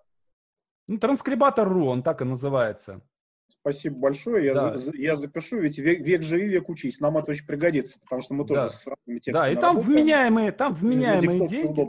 Да, вменяемые деньги, достаточно хорошее качество, и мы там, потом оно, естественно, требует редактуры, но вполне себе. Вот, и э, вот сейчас, мне кажется, еще появилась такая интересная концепция. Я даже, даже э, книга, я не помню сейчас автора, да, э, как-то она длинно называется, «Миллиардная компания созд... из, из одного человека». Как-то вот а, так, mm-hmm. такая история.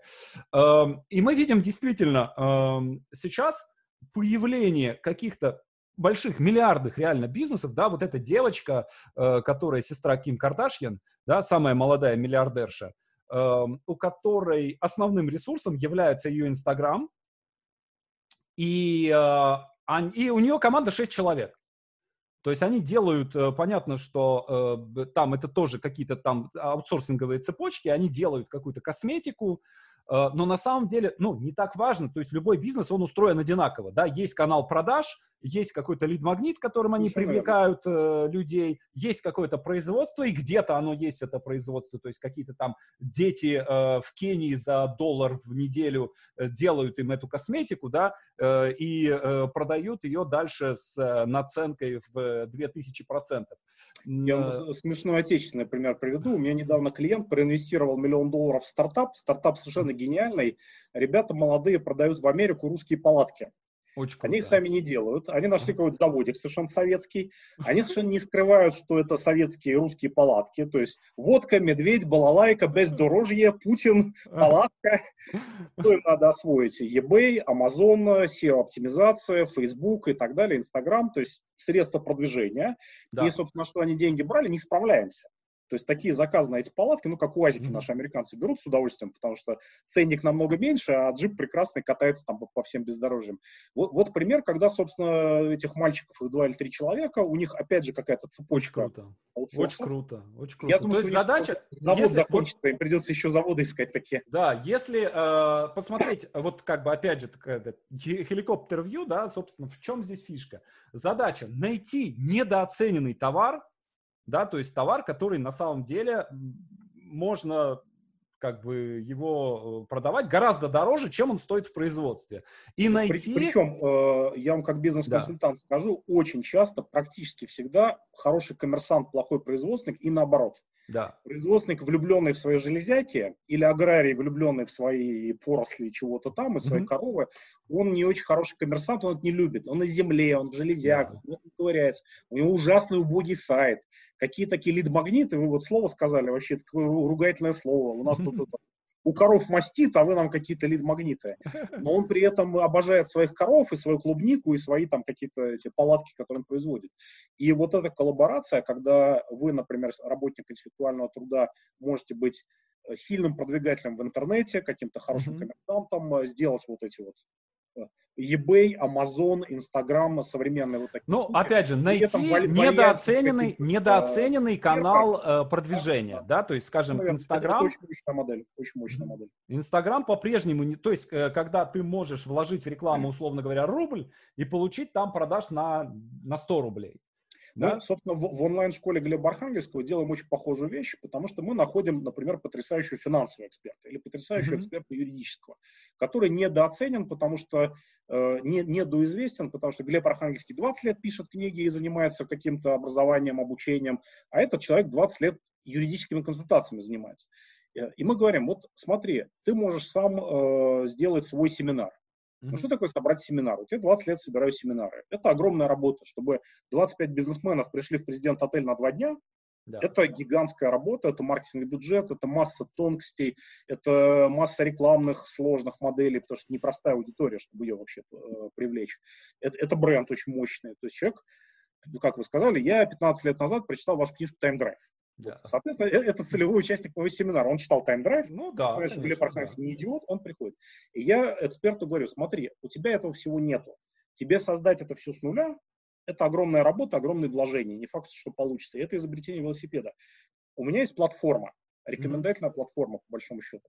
И я говорю, у меня даже товарный знак есть, называется Глеб Архангельский рекомендует. Это прям mm-hmm. защищенный товарный знак.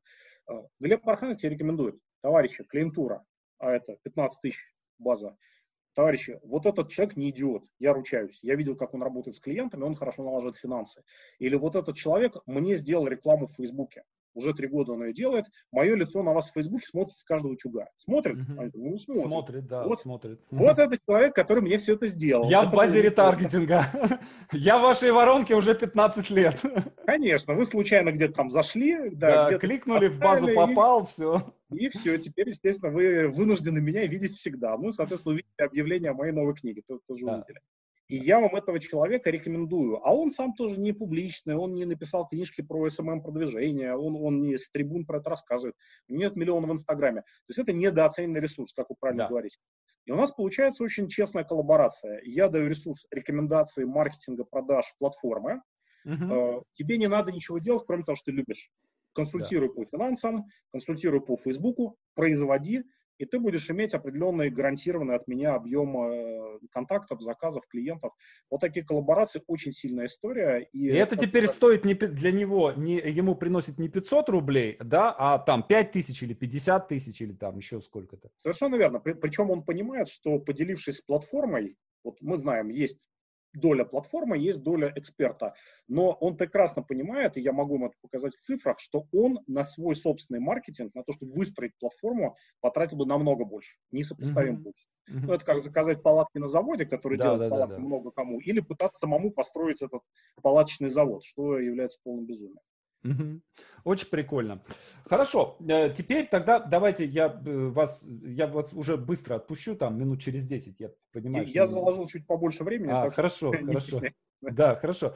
Я а, вот как раз таки чуть, чуть больше, чем Да, да, да. Как раз таки по поводу творческого тайм-менеджмента. Вот смотрите, здесь есть определенная проблема. А, большинство людей, которые, особенно те люди, которые работают сценаристами, они, как правило, не становятся сценаристами в 20 лет да, то есть они там, я э, стал сценаристом, уйдя с поста очень большого начальника, да, то есть, ну, у меня было там 70 человек в подчинении, я был шеф-редактором э, делового издания, да, отдельный кабинет, секретарша и так далее, то есть все было как бы нормально, отлажено. И потом после этого я оказываюсь дома, да, я утром просыпаюсь, надеваю тапочки, я уже на работе да, мне надо пойти, сесть за компьютер, написать определенное количество э, слов, 10 страниц, да, сценария, э, и потом мой рабочий день закончен. Но 10 страниц сценария написать, это, э, во-первых, это адов труд, это очень трудно.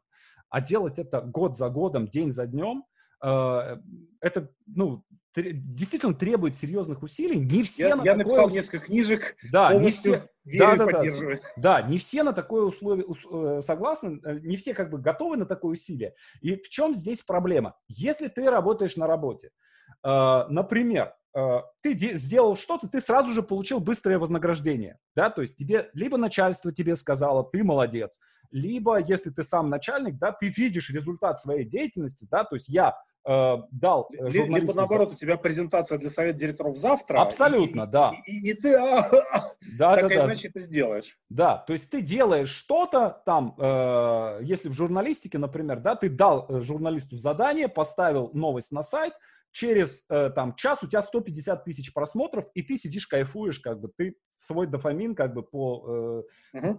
по задаче получил. Здесь очень часто бывает такая история. Э, я пишу сценарий, я получаю за него довольно большую сумму денег. Да? Это может быть там и 2 миллиона, это может быть и 5 миллионов. Э, но я получу их хрен знает когда. Да? Я должен написать... вознаграждение получается. Совершенно верно. Я должен написать свои 10 страниц сейчас, а деньги я за них получу в декабре, например. Да? Или если это книга, да, то э, там деньги будут вообще там, во-первых, книга будет издана еще через год, да, то есть чаще-то всего это не так быстро происходит. Я помню, мне э, Эксмо взяли какую-то там мою, э, одну из книг и говорят, она будет издана мгновенно. Мне очень понравилась формулировка. Мы сдадим ее мгновенно. Это было типа там в апреле 2015 года, книга вышла в мае 2017. Ага. Я говорю, я запомнил вот это мгновенно, говорю, теперь я знаю, сколько это по, по меркам Эксмо. Вот. И это действительно, они говорили, ну, Александр, у нас бывает, там ждут. И... вот. Но это было еще до Копьева. Сейчас, сейчас он быстрее все это как-то подпихнул. Сейчас они фантастически быстрее. Да, да, да, да, да, да. Прям Подтверждаю только, кто изданной книжкой. Да, да, да мне, нрав... мне вообще нравится то, то, что он делает в XMO сейчас. Прям такое. Э, так вот, э, это даже не вопрос э, тайм-менеджмента. Да, то есть это не вопрос того, э, как встать во сколько, в 7, в 9, э, в блокнотик поставить себе галочку, да, то есть как найти в себе вот эту способность, э, это такой зефирный тест, который как бы, на, mm-hmm. в котором на кону на самом деле твоя жизнь, потому что я вижу огромное количество, ну не огромное, но там не нулевое количество людей, которые начинают вместо этого получать мгновенное вознаграждение. Как? Через соцсети. То есть ты можешь сесть и написать 10 страниц сценария. Через э, полгода у тебя этот сценарий купят. Через пять лет или там через три года этот сценарий выйдет на экран. Э, такое тоже, ну, нередкая история. И тогда я получу свое эмоциональное вознаграждение. Но я могу зайти на э, Facebook и написать э, что-нибудь типа «все сволочи», да, власть... Получить 500 лайков и да, получить еще что-то. Ну, хейтерская какая-то... Проще всего хейтерс, хейтерство какое-нибудь запустить, плохое все. Вот. Тут же у меня лайки, репосты и так далее, я звезда, и у меня еще и ощущение, что я поработал. То есть, если я еще напишу что-нибудь там про кино, например, какой-то этот самый, да, то у меня еще и ощущение, что я сделал какой-то вклад в развитие киноиндустрии в России. Вот. И это не шутка, это действительно у людей вот такое, э, так, такое происходит. И я вижу, что люди Эм, там был сценарист какой-то лет пять назад, лет семь назад, нормально работал, все. А сейчас вижу, куда ни загляну, везде под любым постом, везде вижу его комментарии, и потом он пишет, нет работы, никто не берет, нет заказов, э, ребята, дайте какую-нибудь работу. И все, и человек и уходит. Да, и его вымывает, вымывает, вымывает, вымывает. И просто вот люди на этом сейчас очень многие ломаются, и они даже не понимают, что происходит как, как это все с ними происходит. Э, что вы об этом думаете? Может быть, есть, есть какой-то совет, что здесь можно... Э, есть э, та проблема, о которой вы говорите, это ровно тайм-менеджмент. Да, это тайм-менеджмент, конечно. Ведь тайм-менеджмент это не просто ежедневник. Мы всегда говорим, что три кита есть, или три слона в тайм-менеджменте. Это целеполагание, mm-hmm. куда ты хочешь двигаться, это планирование, как это правильно по времени распределить. И третий, не менее важный кит, это сам мотивация. Да. Вот ровно как себя заставить выполнить то, что ты себе написал, потому что это зефирный тест, это зефирная проблема. Чем больше ты хочешь, тем оно дальше где-то по шкале времени, и тем более отложенное вознаграждение. А холодильник ближе, понятно да. дело. Холодильник, телевизор, YouTube, э, они ближе. Что могу сказать? Причем в приложении к творческому труду это особенно так. Потому что когда строишь завод, там все это тоже очень отложенное вознаграждение, но у тебя все-таки есть жесткий график, у тебя есть какие-то люди вокруг, у тебя тут министерство дрючит, тут, я не знаю, акционеры, тут э, у тебя какой-то производственный цикл, что это летом надо сделать, иначе там зимой просто это нельзя строить. Если котлован вырыл, его нельзя бросить, его зальет водой, и все испортится. То есть у тебя есть очень мощный процесс, который тебя держит. Плюс mm-hmm. Олимпиада в Сочи в феврале 14 или там, когда она, в феврале, да, или марте. Да, была. и ты не можешь ее сказать, Все. ребята, ребята, а давайте Без отложим на да, пару месяцев. Перенесите, пожалуйста. В творческом труде, ну, это оно позже. Значит, что я всем советую? Да, еще здесь творческие люди, что писатели, что журналисты, что всяческие дизайнеры и так далее, очень любят себе вот эту творчество. Ну, это же творческое, это не может да. остановить. Так, товарищи, значит, читаем мемуары великих творцов. Да. Я большой любитель чтения переписки и мемуаров. Почему именно переписки и мемуаров? Потому что это первичная бухгалтерская документация. Это не допуск, это кто-то потом. Очень хорошо. Я обожаю эту формулировку. Мне нравится. Рекомендую всем творцам прочитать гениальный двухтомник «Переписка Петра Ильича Чайковского с Юргенсоном», свой издатель. Мне было очень интересно, потому что отношения с издателем для меня, как для автора, это важное отношение. У меня uh-huh. со всеми издателями какие-то отношения разные складываются. И вот смотрите, Петр Ильич, творец, э, неврастенник, совершенно такой вот э, э, из нью-йоркских его турне пришла дама, графиня, беседовали мило о московских знакомых, убежал в соседнюю комнату, рыдал три часа, было очень неловко, не отпустив графиню, она как вежливая дама не уходила, через три часа прорыдался, вышел, отпустил графиню. Это вот, вот, вот так. Пил водку за обедом, вечером плохо работалось. Не пил водку за обедом, вечером работалось лучше. Но при этом, смотрите, жесточайший тайм-менеджмент сроков, потому что в сентябре премьера, государь обещал быть, а, а корректуры на пути из Флоренции в Клин потерялись. Uh-huh. Более того, корректоры все криворукие и больше на, на это напортили, чем накорректировали. Он Юргенсону пишет, слушай, я четвертую корректуру уже не могу читать, я сейчас сам сделаю корректуру. Вот музыку писать не буду, буду писать корректуру. Это жесточайшие рамки окружающие. И это, собственно, у всех так было. Извините, Моцарт писал за деньги на заказ. Да. К свадьбе какого-нибудь герцога и так далее. Вот Моцарт, гений и так далее. Э, извините, Александр Сергеевич Пушкин, если читать, опять же, переписку, мемуары, очень про деньги все нормально понимал, где, как издать. За авторские права первый вообще в стране боролся, против пиратства пытался бороться. Потом, правда, деньги тратил немножко странным образом, но да. у него вот этот бизнес-процесс где что пишется, каким сроком, как издается, какой мы журнал запустим, несмотря на всю его вроде бы такую пылкую натуру, очень был отстроен. И что интересно, конечно, э, очень э, серьезное отношение к себе, к своему рабочему ритму. Вот тот же Чайковский, э, это, это уже не переписка с Юргенсоном, а дневник. Вот ровно это пил водку за обедом, вечером плохо работалось, надо пить меньше водки за обедом. Утром выпил три бутылки шампанского, и что-то как-то весь день вообще не работалось. Э, он это все очень четко наблюдает, отслеживает, записывает, сколько он поработал, сколько он может писать. Он про себя знает. Знаете, как вот Энгельгард в письмах из деревни пишет, крестьянин очень хорошо знает, что он ест.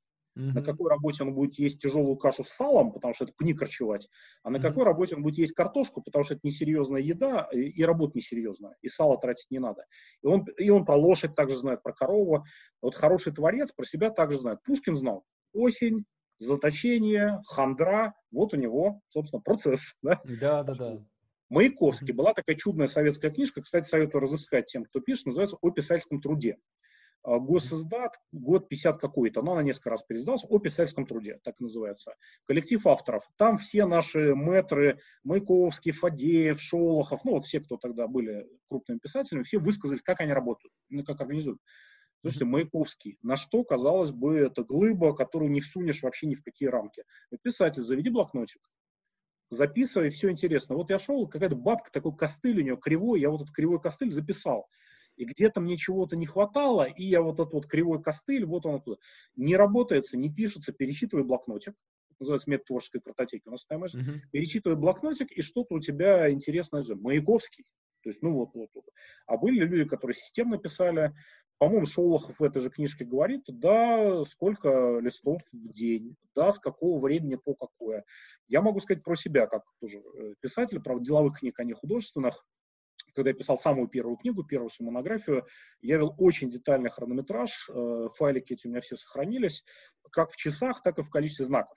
Угу. Что интересно я обнаружил? Э, вроде бы в моменте у тебя может быть творческий или не творческий настрой. Вот я сел и за час там 4000 знаков, хороших, таких прям вот сочных, написал.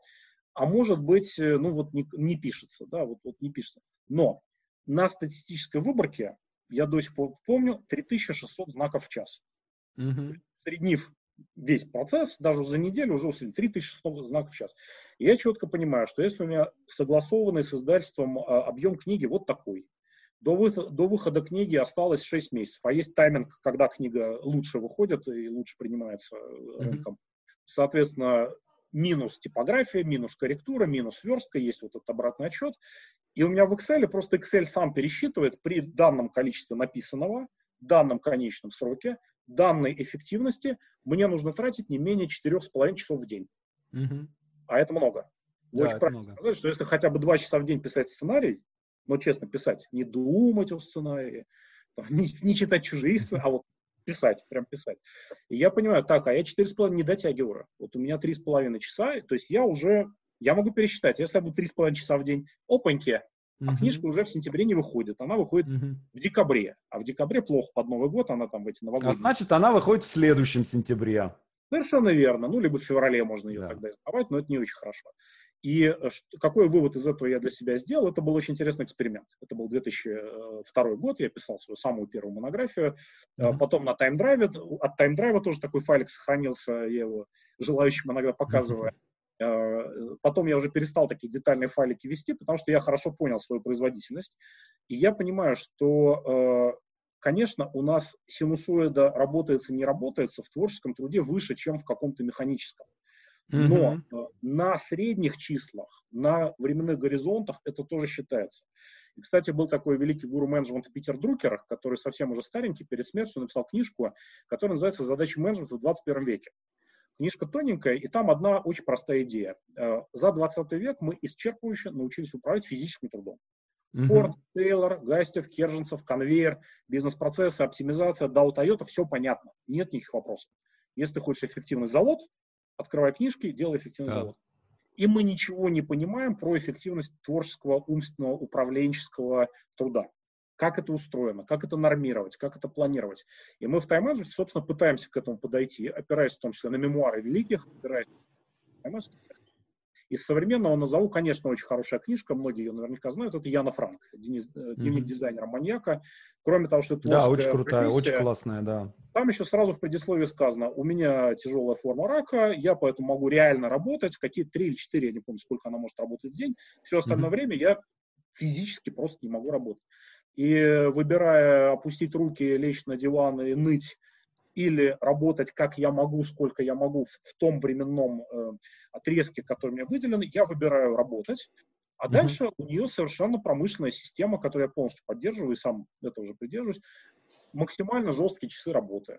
Вот если ты знаешь, вот Петр Ильич Чайковский больше утром писал, чем вечером. Ну, собственно, до обеда, пока водки не напился. Прогулка, после прогулки писать, или писать, потом прогулка. И если вы спросили о советах, да, первый такой большой совет – это отложить вот это «ах, я творческий, я не планируемый» – это неправда. Настоящие творческие люди достаточно жестко планировали. У Клайва Льюиса есть книжка «Размышления о псалмах», и там есть очень тонкое замечание. Вот смотрите, псалом, э, знаменитый, очень красивый псалом, 44-й, э, «К свадьбе царя». Угу. Вот вы представьте, что он бы 2000 э, лет назад, вот этот псалмопевец, э, э, там, начальник хора, к свадьбе царя бы не успел, потому что у него не сложилось. Не пишется. Моцарту бы просто гонорар не заплатили, а ему просто башку отрубили. В самом буквальном смысле слова. А псалом гениальный, он красивый. Соответственно, первое, отложить вот это «я творческий, я чего-то там не могу», все вы можете. Просто надо заставить. И второе, все совершенно классические таймерские приемы, максимально жесткий режим дня. Чем у разного свой. Слава mm-hmm. богу, мы во фрилансе можем этим управлять. Хочешь в 5 утра вставать, вставай в 5 утра. И спи днем после обеда, это будет твой лучший рабочий график. Хочешь вставать в 2 часа дня и писать ночью, прекрасно, аллилуйя. Ну, найди только время на общение с заказчиками, когда mm-hmm. заказчикам удобно, когда они на работе в офисе. Если нужно гулять, и размышлять, гуляй и размышляй. Если нужно, например, я маленький секрет открою, я это почти никому не рассказывал, но вашим слушателям будет интересно, как писался тайм-драйв. Вот первую книжку, монографию, мне было писать легко, потому что я был аспирант, и у меня был совершенно такой научно, mm-hmm. знаете, спокойный, интровертный график. Никаких тебе звонков, никакой тебе работы. Копеечная денежка, ну, как ты на эту копеечную денежку существуешь. Таймдрайв — это была полная бизнес-активность. То есть у меня 12-15 тренингов в месяц с перелетами. Это как, как Алла Пугачева практически летать. Сейчас, слава богу, я уже так не делаю, я уже старый, а тогда я был молодой и мог себе это позволить. Это уже какая-то первая команда маленькая, это офис, это ответственность, это налоги, вся, вся вот эта фигня. я прихожу, конечно, не в 6 вечера из офиса, а прихожу часов в 8 вечера. Я открываю mm-hmm. вот этот excel который говорит, что мы не успеваем срок выхода, мы его теряем. А это была одна из первых книг издательства Манованов Фербер, и для них это был важный проект, и для меня это был важный проект. Я понимаю, что я подвожу людей. Как я настраивался? Э, есть такая тема якоря. Она придумана в психологии, но мы ее в тайм тоже используем. То есть заякорить правильные творческие состояния э, каким-то э, запахом, цветом, звуком, музыкой, обстановкой, атмосферой. Вот Пушкин писал лежа. Кто был mm-hmm. в музее квартире, знает, у него диванчик такой был, он на этом диванчике специально, специально мы сделали подставочку, чтобы удобно было лежа писать. Я, кстати, тоже больше лежа сейчас пишу почему-то. Вот последние несколько лет ложусь и с ноутбуком пишу. Набоков, кстати, лежа писал. Вот в, в этом что-то есть. Э, многим хорошо пишется не на рабочем месте. Вот, например, мне на рабочем месте хорошо думается. Я сажу к идеально зачистому, зачищенному столу, лист бумаги, ручка, чего-то порисовать, да. А вот пописать это как другое место. Вот когда я делал тайм-драйв, это был 2005 год, как я себя после рабочего дня, когда замученный, затраханный вот этим вот всем, утомленный, но хочу, хочу и могу писать, э, музыка. Почему-то на тайм-драйв у меня лег Вагнер. Mm-hmm. Может быть, потому что оперы большие очень втягивают, то есть ты Зигфрида какой-нибудь включил, и он такой вот раскачивает свою немецкую машину, раскачивает, и часов на 5, как раз mm-hmm. у тебя 8 вечера пришел, мне часов на 5 до часу ночи есть... Mm-hmm. Есть опера. Дальше. Строго 50 грамм э, виски. Почему-то у меня это был 18-летний Чивас Ригл. Я не знаю, вот почему-то так получилось, и именно 18-летний, именно Чивас Ригал. Чивас мне не платят процент, прошу не воспринимать это как, э, как твердую рекомендацию. Сейчас я для тех же целей использую доморощенные дистилляты, у меня есть умельцы, с которыми я общаюсь, которых это покупаю, русские всякие, яблочные, гречневые и тому подобное, поддерживаю отечественного производителя.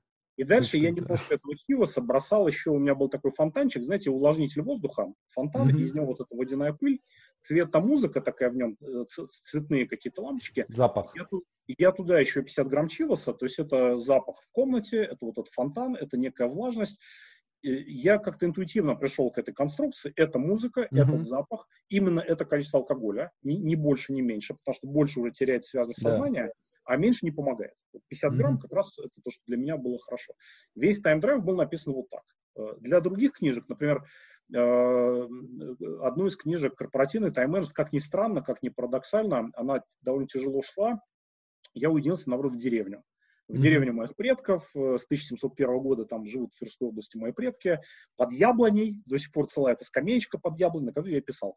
Почему-то именно самая корпоративная книжка, самая такая московская, самая бизнесовая, корпоративный тайм-менеджмент, она написана под яблоней в деревне, где никакой корпорации вообще не Очень прикольно, да. Ну, вот как-то так.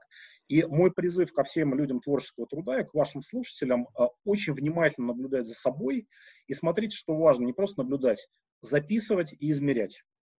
Mm-hmm. Многие великие люди вели очень подробные дневники. Тот же Чайковский, вплоть до сколько верст погулял, какое количество выпил. Вот вроде бы не, не человек, от которого ждешь такой бухгалтерской точности. А почитайте дневники Чайковского. Mm-hmm. Они очень сухие, очень скучные. Он очень механически записывает вот эти вот действия. Но это очень поучительно. Поэтому не просто наблюдать за собой, как вам работается, как вам не работается, но обязательно делать записи, дневниковые хотя бы, в идеале хронометражные, вот вы очень хороший пример привели в начале. Я записал, что я делаю в течение пары недель, и я понял, что, блин, сценариями-то я не занимаюсь. Mm-hmm. Вот единственное, что меня волнует, этим я не занимаюсь. И я вас уверяю, вы очень много по себя поймете, у вас очень сильно вырастет э, эффективность труда. И вопрос вот этого отложенного вознаграждения, ведь смотрите, чем более крупных вещей хочет человек, тем более отложенного вознаграждения. Да, Если ты раздаешь листовки у метро, тебе да. выдают зарплату вечером. Да. Если домработница, тебе выдают зарплату раз в неделю, раз в две недели. Если ты обычный наемный менеджер, у тебя основной раз в месяц зарплата. Да. Если ты топ-менеджер, у тебя годовой бонус. Это главное, ради чего ты работаешь. Да. Если ты крупный топ-менеджер, какой-нибудь гендиректор Билайна, например, э, у тебя уже какие-то опционы, выход на IPO, то есть 3, 4, 5 лет ты работаешь, и ты понимаешь, что там у тебя будет какая-то большая штука. А самые великие люди работают э, на после своей смерти, в вечность. Да. То есть я сейчас напишу эти оперы, да, я получу какое-то признание, а может не получу. Да. Многие великие люди после своей смерти уже получили признание. А, вот он, оказывается, как был прав. Помните, Земельвейс, который проповедовал, да, да. что не, не, не надо роды принимать грязными руками. Да, да, да, да, да, да. Его за да, сумасшедший дом упекли. Да. И только потом через много лет... Ну, сказали, с- сидит да. сейчас на облаке и радуется, что не зря я да, все-таки... Да, радуется. Не и зря. Поэтому, поэтому та проблема, которую вы затронули, я хочу сейчас быть вознагражден в бложиках лайками, uh-huh. или я хочу написать сценарий за 3 миллиона рублей, э, ну, 3 миллиона через год, а потом, может быть, еще через год снимут, и, я так понимаю, там еще заплатят, да, еще да, больше да, заплатят, да, да, да, да, фильм выйдет. А, или я хочу написать, может быть, один сценарий, но такой, ну, 12 стульев, золотой теленок. Да. Они много еще написали, ну, как-то вот 12 стульев, золотой теленок. Мы с детьми просто вчера 12 стульев смотрели. Да, да, да, да, да. Вспомнил. Или написать какую-то одну книгу, одну оперу, э, одно что-то, или одну вообще детскую книжку. И вот это вот останется. И, конечно, это главный кайф. Э, вот вы да. упомянули в начале Time Drive, мне очень приятно, потому что книжка 15 лет. Какие-то mm-hmm. технические моменты устарели где-то. Какие-то советы, может быть, стали казаться очевидными. То, что тогда было, вау, какая интересная идея. Ну, Теперь очевидно, много... потому что оно разошлось по... Совершенно верно. То есть много другим... книг, много выступлений, да. обсуждений. Человек, не зная первоисточника, думает, да, что, ну, да. я же это знал, я, я же это слышал. Но да. мне приятно, что эта работа в течение многих лет... Э, да, приносит плоды будет работать. Да. Я надеюсь, что вот эта книжка про удаленку, про удаленку, которую мы сегодня обсуждали, она не будет бестселлером только в момент э, карантина. Uh-huh, uh-huh. Что все-таки ее будут читать, понимая, что это может усилить культуру нашей работы, нашей общей работы, вот эту вот доступность разных ресурсов, возможность uh-huh. коллаборации, возможность формирования команд, возможность для творческого человека быть более востребованным, при этом живя, где он хочет. Uh-huh ходя или не ходя в офис, когда он хочет, просыпаясь утром, во сколько он хочет, это, мне кажется, огромный прорыв к такой свободе и прорыв к эффективности, который нам всем очень не хватает. Этот кризис показал, насколько нам Совершенно верно, да. повседневной эффективности не хватает. Да, но мне кажется, что мы сейчас в такой, несмотря на то, что такое страшноватое время, но с другой стороны оно очень интересное, и я понимаю, что действительно нас еще ждет, ждут тяжелые времена, мы вползаем в финансовый кризис, я думаю, что это там минимум год мы из него будем выползать, а мы в него это, еще толком это, не вползли. Это, это, это самый лайтовый прогноз, потому да. что год – это наш обычный нефтяной кризис. Да, с августа да, да. 8 по сентябрь 9. Но да. сейчас на нас совершенно обычный нефтяной кризис наложили еще мировой финансовый и мировой вот этот коронавирусный. Поэтому самый лучший прогноз – это год, полтора, два – такого глубокого дно, я думаю, где через полгода, да. когда все окончательно упадет, вмерзнет в лед. В девятом году э, в лед мы были вмерзшие где-то месяца 4 или 5. Да. Сейчас вполне возможно это продлится дольше, и это новая реальность, в которой надо искать новые модели. Каждому. Абсолютно. Фрилансеру, Абсолютно. сценаристу, писателю. Вот не думать, что сейчас снимут карантин и все вернется как было, не вернется. Я Согласен, своих бизнесменов, да. клиентов уговариваю, собственно, да. уже, уже месяц уговариваю, ребят, не вернется. Э, придумайте новое, придумайте, как то же самое делать эффективнее, потому что вот сейчас у вас выручка упала на 50%, у вас заказы сократятся на 80%, вот учитесь так жить. Да. Если вдруг оно потом немножко отрастет, ну, слава богу, э, это радостно. Мы, кстати, онлайны всячески запустили. Я честно скажу, мы всегда их так иначе проводили, я всегда ленился. Угу. Ну, потому что офлайн, 20 э, человек, умных людей, в приятном зале в президент-отеле, общаясь, кофе-брейк пьешь. А онлайн это же много людей, маленькие суммы, очень много операционки. Да, этот да. потерял, этот не нашел, это же... Вы жулики, верните деньги, мне ничего не пришло. Да, Идиот, ты опечатку в имейле допустил. Да, ну, да, да. Поэтому тебе ничего не пришло. Сейчас да. все придет. И, и поэтому я это никогда не любил. Ну, потому что да. оно такое вот операционное. Ну, сейчас всех заточили. Соответственно, mm-hmm. с, кем, с кем-то мы можем перейти в Skype, а конференции, такие вещи в Skype не перенесешь. И мы более активно стали запускать онлайн э, какие-то вебинары, mm-hmm. какие-то онлайн-курсы. И я могу сказать, да, меня это тоже заставляет делать правильные вещи, которые я ленился делать, не, не хотел делать, не любил эту операционку, но сейчас мы это направление усилили. Кстати сказать, кто захочет, у нас сегодня, как сказать, заявлено было прям советы-советы, а получился немножко более философский разговор. Да, да, да. да. Да. Вот кто захочет прям советов, советов по удаленке, у нас в среду вечером в 19.00 будет э, совместно с Бомборой, совместно с Литресом вебинар, презентация книги подробный такой на час вебинар, и там я прям лайфхаки буду рассказывать, что делать домашнему работнику, что делать руководителю домашних работников, что делать аутсорсеров. Можно просто в мой Facebook зайти, Глеб Архангельский. Вот здесь под, под ссылкой на книгу, ссылка на Facebook Глеба Архангельского, подпишитесь и можете да, все это... Можем в Facebook, попрошу сотрудников сбросить э, ссылку на вот этот вебинар, он бесплатный абсолютно. Uh-huh. Это будет среда, 15 апреля, 19.00. Э, называться будет э, удаленка «Как контролировать себя и других». Соответственно, записывайтесь, приходите. И я там, во-первых, поделюсь рецептами, во-вторых, там будет э, чат, то есть можно будет задать вопросы. И я не уйду, пока на все вопросы не отвечу. это время. Но у вас как вообще, вот вы знаете, я для себя сформулировал на этот кризис задачу такую, перейти на другой уровень. То есть вырасти, кратно вырасти и, и в деньгах, и кратно вырасти в аудитории, в охвате аудитории. То есть у меня задача э, увеличить аудиторию минимум в 10 раз по сравнению с тем, что есть сейчас. То есть я посчитал, у меня во всех соцсетях сейчас там типа где-то 200, по-моему, 230 что ли тысяч. То есть я хочу 2-300 по итогам этого кризиса. Да? И для этого предпринимаю там какие-то э, какие усилия. Э, то есть, ну, мне совсем не нравится э, такая постановка вопроса, что мы сейчас будем сидеть и пережидать да, что мы будем как бы уменьшимся, не, не делать усилия никакие, наоборот, я... Как, просто... как раз на фоне людей, которые спрятались под куст, да. спустили рукава и оскотинились, да. Я на встречи ходить не буду, я да, звонить да, да. не буду. Вот, я, я экономлю я... энергию, я экономлю энергию. Я, да. я тут написал за последние две недели много пламенных постов на тему, ребят, давайте работать. Да. Ну, да. Те, те, кто не физический работник на фабрике, да, кто да. не затрачен в карантин, давайте работать. И некоторые комментаторы пишут, ой, а мои клиенты две недели не работают. Ну, ну я не завидую ну, вам, не завидую вашим клиентам. А мои да. клиенты работают. И я ну, с моими да. клиентами работаю, и никуда мы не делись. Если говорить про прорыв на качественный уровень, давайте я вам в качестве комплимента, благодарности за хорошее, очень интересное такое интервью с, с интересными разворотами, я вас с удовольствием буду рад видеть бесплатно на моем онлайн-курсе, который сегодня стартовал. Э, курс называется «Из наемного бизнесмена». Это тоже одна из наших онлайн таких вещей. И курс рассчитан не только на наемных, которые хотят, э, собственно, какой-то свой бизнес или фриланс, он рассчитан также на фрилансеров, которые хотят усилиться с точки зрения своей модели, и на э, бизнесменов, которые модель переосмысливают. А сейчас mm-hmm. многие бизнесмены модель переосмысливают, потому что старая модель умерла объективно. Им надо придумать что-то другое. Да, это так. Э, это онлайновый курс, у него 8 занятий, которые в течение месяца открываются, их в любое Хорошо, время спасибо, я, я буду, буду рад вас я... туда включить, надеюсь, вам поможет к вашим вот этим да.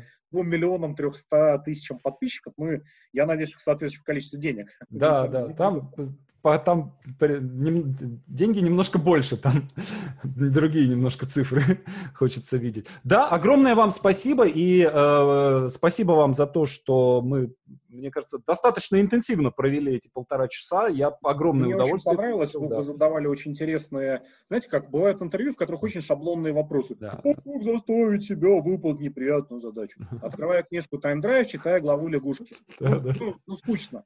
Да. А, а вы задавали очень интересные повороты беседы э, и с точки зрения философии тайм-менеджмента, да. и с точки зрения удаленки. Это очень приятно. И я желаю вам вот этого роста, который вы запланировали. Не вижу никаких оснований, почему сейчас не произойти. Ну, да. Э, и вашим слушателям желаю в их э, работах, в их профессиях, конечно, использовать тайм-менеджмент, использовать эффективный инструмент удаленной работы. Поверьте, вот с, с моими тиражами, с моими переводами книг, тот же Drive, я не похвастался, похвастаюсь под завязку. Это первая книга российского бизнес-эксперта, изданная в Китае, в крупнейшем государственном очень издательстве круто, на китайском очень языке. Круто. То есть, кроме 28 переизданий в России... Ну, там, наверное, миллион был просто начальный тираж. А, миллиона, к сожалению, не было. Там не так много читающих, как как, как граждан. Да. Но тем не менее, вот сейчас второе издание готовится, по-моему, уже даже вышло, надо уточнить с издательством. И я, как человек тоже творящий, пишущий, не только делающий бизнес, какие-то конструкции, но и пишущий, могу сказать, в творческом труде это работает. И я бы сказал, Абсолютно. я крамольную вещь скажу, в творческом труде это даже важнее, чем в офисном. Да. Потому что в офисном вас принуждает офис. Да. У вас есть вокруг матрица. И эта матрица mm-hmm. держит. В творческом труде у вас нет вокруг матрицы, и вы должны себе это выстроить сами. И все великие творческие люди, на самом деле, так или иначе, в той или иной форме, но вот этот костяк работы себе выстраивали. Кто-то мог вести ежедневник, кто-то не вести. Кто-то мог называть это планированием, кто-то не называть. Но mm-hmm. те или иные приемы самоорганизации, они так или иначе применяли. Это факт, который виден просто из мемуаров, из переписки, из достоверно известных нам источников. Ну, мне кажется, что здесь есть еще одна такая штука. А, можно помимо... Все, все я, я понимаю, все, уже надо, надо вас отпускать. Есть просто э, помимо как бы внутреннего вот этого источника, а, ты же можешь найти для себя сам, найти внешний источник мотивации. Кстати говоря, курсы э, это очень хороший, э, э, очень хороший в этом смысле источник. Скажем, когда я запускал бизнес свой, я пошел в коучинг, за который я заплатил миллион рублей. Да, то есть я пошел в годовой бизнес-коучинг, за который была заплачена э, солидная достаточно сумма денег, и в который человек мне конкретно говорил, делаешь раз, делаешь два, делаешь три, и контролировал выполнение того или иного э, действия. Совершенно верно. За этим же люди приходят на онлайн-курс. Да. Причем да. интересное наблюдение. У нас же есть в курсах тарифы с преподавателем и без преподавателя. Угу. И когда народ на вебинарах спрашивает, ну а как вот все-таки мне подешевле без преподавателя, подороже с преподавателем? Я говорю, товарищ, не для того, чтобы вам на дороже продать, но просто да. понимаете, одно дело, вы купили карту фитнес-клуба, да и вам звонят, у меня, у меня тоже так было, Глеб Алексеевич, у вас карта закончилась, вы продлеваете? Как? Я же пару раз ходил. Да, вы пару раз ходили, год назад. Ой, mm-hmm. как? Или другое дело, вы сказали, что понедельник и среда, 21.00, тренер Вася Иванов, и, и вы с ним коммитмент да. такой, как англичане говорят, заключили. Mm-hmm. И мы говорим, смотрите, онлайн-курс просто скачать видео, мы видим статистику, сколько людей, купивших, mm-hmm. их посмотрели. Это страшная yeah. статистика. То есть даже дойти физически посмотреть, я не говорю сделать, я не говорю реализовать, просто посмотреть. Я могу сказать, я кандидат наук, э, я знаю статистику, сколько закончивших аспирантуру защитил диссертацию. Полтора процента. Mm-hmm. Люди три года учились, преподавали, издавали статьи, что-то еще делали. Но самое главное, вот эти три буквы на визитке, да, ради да, которых да. оно вот полтора процента. И мы говорим, что онлайн-курс, в котором есть домашние задания, опять же, не для того, чтобы вам продать более дорогой продукт, да, да, да. Просто цинично, но мы правда видим, что конверсия выше мы да. видим, что действительно люди э, проходят эти занятия. Более того, у нас организаторы, менеджер пишет, напоминал, Иван Иванович, вы помните, что до 6 вечера сегодня домашнее задание, все ли в порядке? Угу. Мы видим, что вы еще даже занятия не открыли. Мы это все в интерфейсе, естественно, видим. И э, это работает, это действительно дает мотивацию. Еще простой совет, э, кроме того, что ходить на онлайн-курсы, разумеется, разумеется, пользоваться консультациями. Мои клиенты за этим же ко мне приходят. Да. Две встречи в месяц, Глеб, я ночью накануне что-то писал. Ну, прекрасно. Я знаю, что вы все пишете ночью накануне. Да, да. Я сам также пишу перед встречами с, с моим консультантом. У меня тоже есть такой бизнес-консультант, бизнес-коуч. Э, это естественно. У каждого да. должен быть тренер. Да, у каждого да. сильного спортсмена должен быть тренер. Это, это нормально. Mm-hmm. И, соответственно, простой совет. Не можешь себя организовать, или ввязываете какие-то платные истории, да. тренинги, коучинг, онлайн и так далее. Не можете совсем, нет денег, что-то еще, заведите какую-нибудь планерочку, совещаловку э, с, с кем-то вовлеченным. Вот, мастер-майнд, мастер-майнд.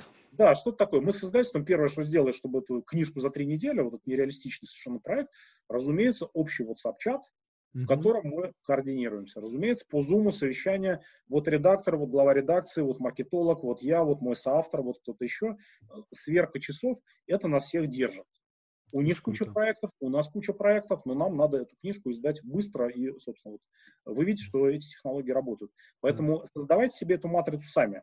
И когда в этой матрице есть еще другие люди, mm-hmm. и эти люди с вами в понедельник пускают, вы знаете, вы проснулись, да. опаньки, да, надо что-то говорить, mm-hmm. надо что-то делать. И вы после этого скайпа уже будете... Просыпаешься от входящего звонка, что называется.